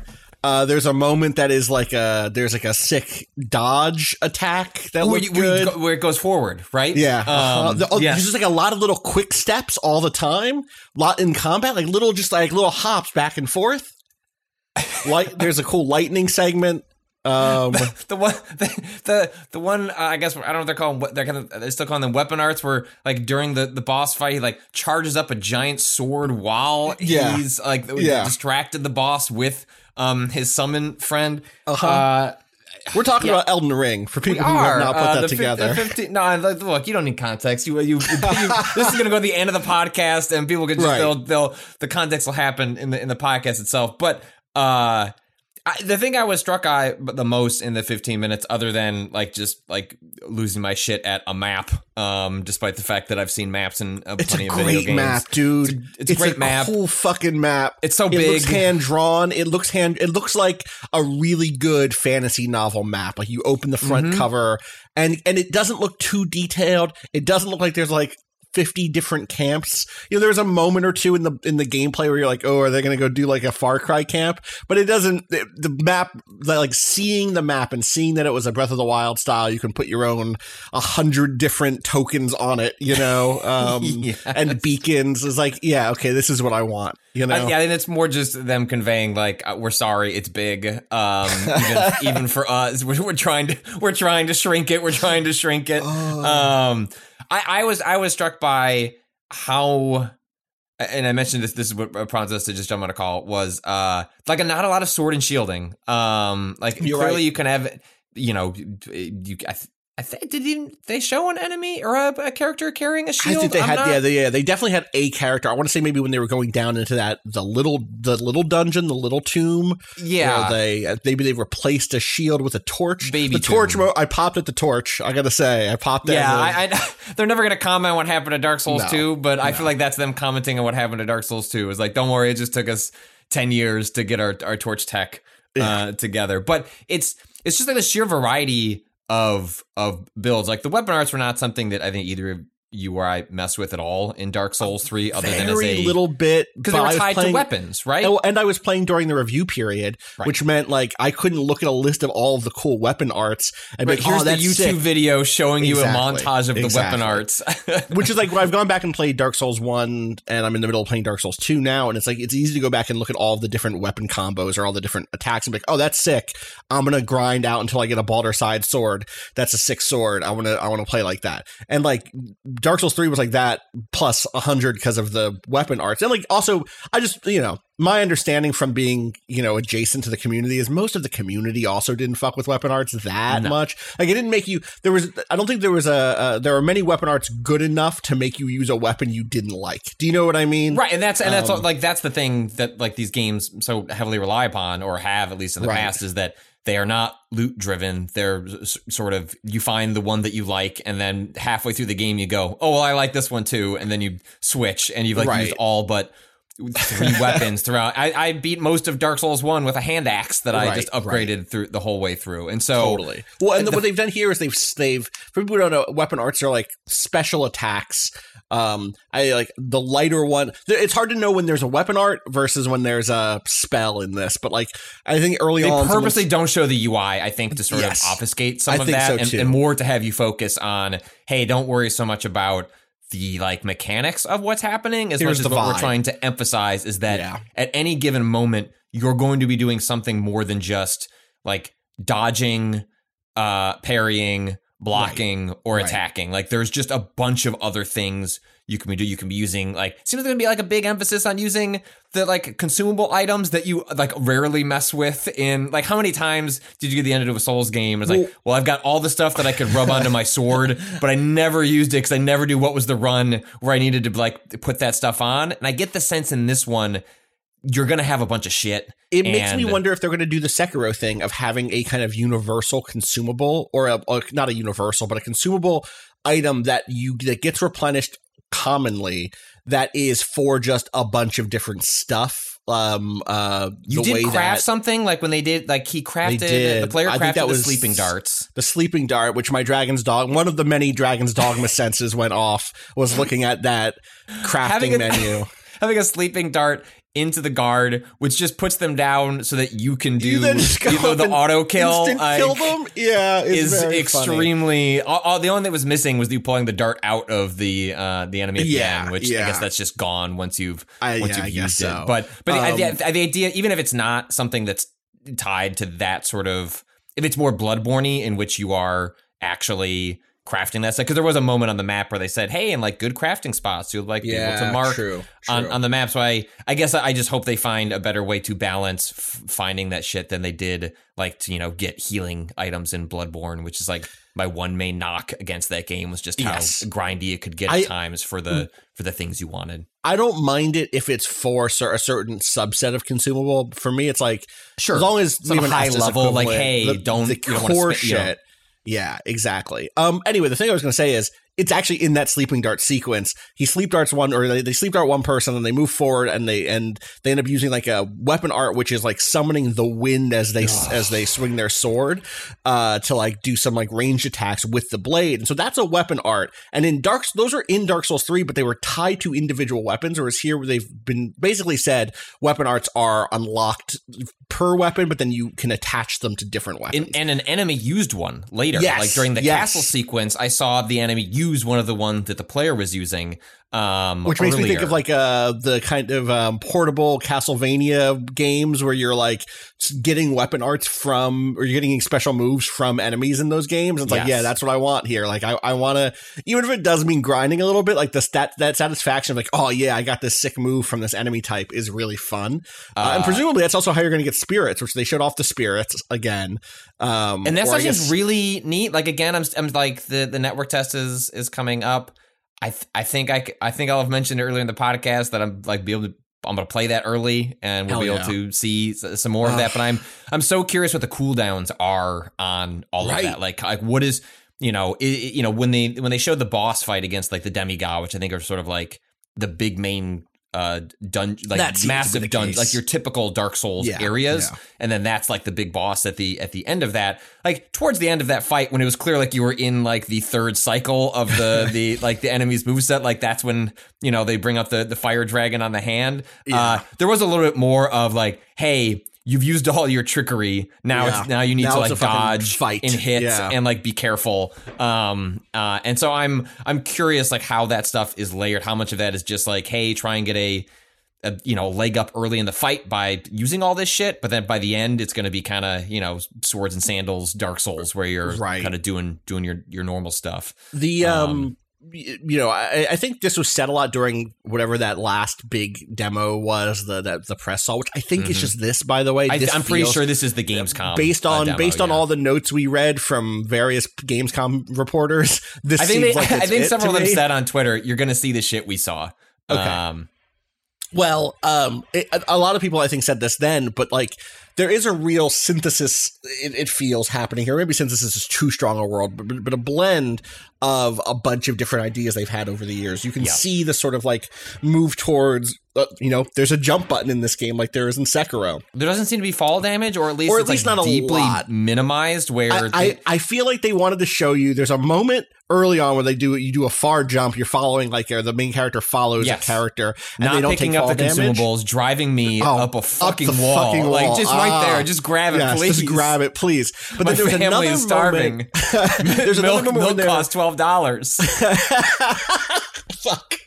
I can't do this. No. Uh takes the takes are coming. Uh, um there is a uh there is a, a bit where you're on a cliff looking down and and Yes. that moment the person takes the time to like jump down half steps, like a third of the cliff I think at does a time. roll at some point, like the, the, the sort of way you would try and minimize. Uh, and it's uh, like okay, there must be maybe there's still some fall damage, or maybe it's like at a certain point it's still too much. Um, but but it's it's it definitely more like Sekiro than like Dark Souls one or something, you know. Um, so yeah, that stuff looks fun and good. The, the fact Um, that they uh, s- seem to respond to the, the the cheers of the internet for like more like show them the pot boy and Oh, the well, reveal we could not Pop have been Man. We got I- Pop i'm almost upset that i discovered Me it this too. way because like the reveal that it's not just like just these little boys but it actually is like i don't know a person or something like a being Oh, do you mean Alexander the Iron Fist? This incredible fake out they do where someone is like, "Oh, can you help me out of this?" And it's a big pot, it's a pop man. It's a big pot boy but a Yes. man. And you're like, "Oh, I guess Alexander got stuck in this pop man. I guess the do these i'm gonna do hit these little this top bust it open Yeah, I'm gonna bust it open. yeah, and then it's like, okay, well, I guess I'll break it. And it's like it switches over to, to the, the back view, and you have a club, and you're like, all right, I guess he's gonna break it open from the back. I guess. what he and the character says so they're on the lines of like just give it a good whack don't Just sweat it it, a good you know? Just yeah, just go for it. And the whole man comes out of the ground. The whole pot man, this giant ceramic like urn with arms and legs, and just walks over to you and is like, ah. Though that I thought that mighty wallop of yours was going to end me, and I'm like, okay, this is happening. This is my new friend. This is our this is our onion knight this time. They're I tipping guess. the scales. Like I'm going to put all. You know, I, th- I think they've said in the Yes. past that like part of how you're going to level up uh your your party you know your partners is you're gonna have to sacrifice your own experience points now granted that Right. suggests to me that maybe you're gonna be xping up the ass and you know like that's not something you're gonna have to like sweat as much um Yeah. um but i, I want to i you know i I I read at one point that like you know if you want to make them like as nearly as powerful as like a player character like you, you can start going that route you know you're just Can't sort of wait. sacrificing you know your own stats uh, along the way or at least like forcing yourself to, to grind in a, in a certain direction but Right. I, I think you're right like that i think that was the most impressive part about I also like, just think it looks visually Looks really, really good. Um, I think the weather effects look sick, and, and like, does it look like I don't know? I saw people being like, well, "God of War looks better," or um, the demon like Bluepoint's Demon Souls looks better, and it's like they're just doing such different things. and, like, and also I- like well where this you know I, I remember like remember like the this has never been a series or a developer who has Yes. like made technology and fidelity like part of their like sh- like their bit like that like Mm-hmm. the, the frame rates in these games have been go play the original demon Soul, demon souls on ps3 like that frame rate is what most would consider now unplayable and yet Right, like that right. managed to find an audience their games have I also always is- found an audience I also this is the other thing is that I I genuinely think there is a there's a situation here. uh, So another thing I saw, and I'll, I'll ground it this way. I also saw people saying things like, "I can't believe they're still reusing some of the sword, you know, animations from Dark Souls 3. And I was like, "I can, I can imagine that because." There was an outsized Dark Souls has an outsized influence. Uh, critics love it, which means that all of our, you know, kind of all the content we put out ends up talking about it. Um, uh, it's all over social media. Those games have sold well, right? I'm looking at numbers now, but they have not sold as well as people might think. I think that not to say that FromSoft doesn't have a lot of money or that Bandai didn't But get paid the, well the off cultural imprint of the Souls franchise is much bigger than the commercial imprint. God of War the 2018 franchise. sold 20 million units, right? Dark Souls as a series only has 30 million as of 20 Right. as of last year, right? 27 million. That's that's counting demons. That's from Demon Souls to today. and lots of re-releases in between. And, right, exactly. And so like that's not that's not the- that's a huge success. I think anyone who's in video games would love to have something as influential and blah blah. Like obviously, Sure. But like we're not talking about a big first party game from a company that has that has really like banked you know hundreds of millions of dollars from eight different franchises like all of this is a big swing. And so when i when i look at like for instance all of the new horse animations and all of the new creature designs and the fact that there seems to be a big seamless open world like that's where the money went. I, the money didn't go into like the bastard sword heavy attack. You're you know what? The bastard sword we have bastard sword heavy attack at home. You know we're gonna we're gonna focus on hor- like mounted magical combat on this also, one. this was a game like that would most likely start development like four, five, Yes, six yes. years ago. Like you know, like there's such a like development is not as cleanly between generations as it used to be, and so eventually, yes. FromSoft will move, and the games after this will like probably only appear on new consoles, and we'll get like Right. the boost that comes along with that. God, wait, like, this is is this coming in last console generation stuff I too? think so. So it's like it's it's it's in, it's in that category of. I mean, it would have to because that's what the mon- that's what the sell they need to sell that many probably Well, to, yeah, to and, make uh, this so money what you end up getting is like you get high end PC games on your consoles. Like Yeah. that's that's fine. Like I will, t- given the technical constraints that FromSoft usually like runs under, like I, I will take 60 FPS, uh, like Yeah. you know Xbox, uh, you know open world. Uh, Dark Souls. I know it doesn't look as nice as, as Demon Souls did, but like that's just operating in a different like that's part of that's thing. that's also part of what All the world is. So, I have two minutes left before I have to go to a meeting for, for last my day thing. What you- job. what's the last thing you want to out? Um, what do you want? Do you have one more thing you want to shout out in this? Because I have one Uh, more. That's very funny. I'll just say mine. Go ahead. There's a bit looking at my where they notes. they get to the to the castle, so, which is like first of all, it's called Limgrave, and I know grave is like a is like a word that means like a bunch of land, basically. Like it doesn't it does doesn't mean like just graves where you put things, but this is the place where you fight the guy with a bunch of limbs, and so it's L I M grave, but also it's like limb limb grave, like arm grave, uh, which is very funny. But also in that sequence, they go to talk to an NPC, and the NPC is like, "Don't go by the main gate; it's fucking dangerous." And they're like, "Yeah, okay." Okay, Gumby, and then they go by the main gate anyway, open the gate and just get blasted, and then turn around and go the other way. And that was a very funny beat. I wonder if you can go back to that NPC and be like, "All right, so could I use your secret, like Yeah, little uh-huh. hidey way?" Uh, and I said, "No, no." I, I and I, I connect to that, and that'll be my last thing. Is um, this world is creepy and undead and uh, in the same way that all like sort of FromSoft like aesthetics have been, but also feels more alive than anything they've ever Right. There's caravans. Um, there are more there's, there's animals that are just roaming Yes. around that are not. I saw an animal eating a body at one point. Very like very early on. There's a little fox eating a body by the by like the side of the road. That looks Uh, incredible. And all that, like, and even that little NPC being like, all right, I guess I'll ask them to open Yeah. the gates and like gates, gates, like just Yeah. little stuff like that. It's like, I, I understand, you know, just the idea of like FromSoft getting to a place where it's like, all right, well, we can do all these undead creepy creatures, but also could we like increasingly move to a place where like we're d- building a world where it seems like people live and like this Right. is the, the other than Sekiro, which I guess you know is going for something different. Um, yeah, yeah, this yeah. one But I think I think that's that again a, a, a smart comparison is to Sekiro in so many ways here. Again, the jumping and the exp- vertical exploration, and the sense that at the very least, platformer at times. things were alive recently. You know what I mean? Yes. It's like the the the the isn't as decrepit as some some Dark Souls stuff has been. Um uh fuck, I have to go, but I do have now I have one last one last thing is um it, the thing that my- I'm mo- kind of most interested about thematically and politically is the shift from Dark Souls about as being a game about small spaces that you're learning. Not there aren't big spaces in Dark Souls to this. The the open world genre has a politics, right? It has a politics of exploration and conquest and like discovery for the individual. and it's Dominion, tied check mark off all Yes, of these things. Exactly. And, look, you I'm- filled it all out. You exactly and i'm and, and that has a certain relationship to certain types of power fantasy and politics. It's like so i'm really curious um about what that ends up what that ends up feeling like to me Hmm. long term. And like who the hell knows right? But i made a tweet comparing a shot from it to Caspar David Friedrich's wanderer wanderer uh, above the sea of fog which is this kind of romance era you know, exp- you know, the the the heroic individual stepping out into the world, and like that is a different feeling than like the being under the boot of Dark Souls, and and I'm curious how that's going to feel 50 hours into this game or 20 hours into this game. I don't know how long this fucking game is going to be. It looks All right. big. I'm a minute late to a meeting. Okay, Patrick, I'll send this bye. over to you Enjoy the rest of immediately. Bye, everybody. Nice checking in. Bye, bye, bye. See ya. I don't mind a roguelike deck builder. I just uh, there's other video games I enjoy. Uh, uh, really good like pod. getting mugged by randos in Shin Megami Tensei. I like getting punched in the head in a What? slightly different way. Yes, I You're do. being thrown into a dumpster. This is good. I like Yeah. this. Oh. Uh, I really do. This is why I started skateboarding because I love pain. That's it. uh, All right, uh. Kyle, just open up the uh, folder, and this is episode 439, right? Yep. Yeah. All right. All right. This project and do all this stuff. Good show, everybody. Yeah, thanks, Gita. Patrick Appreciate and Cado, through. enjoy.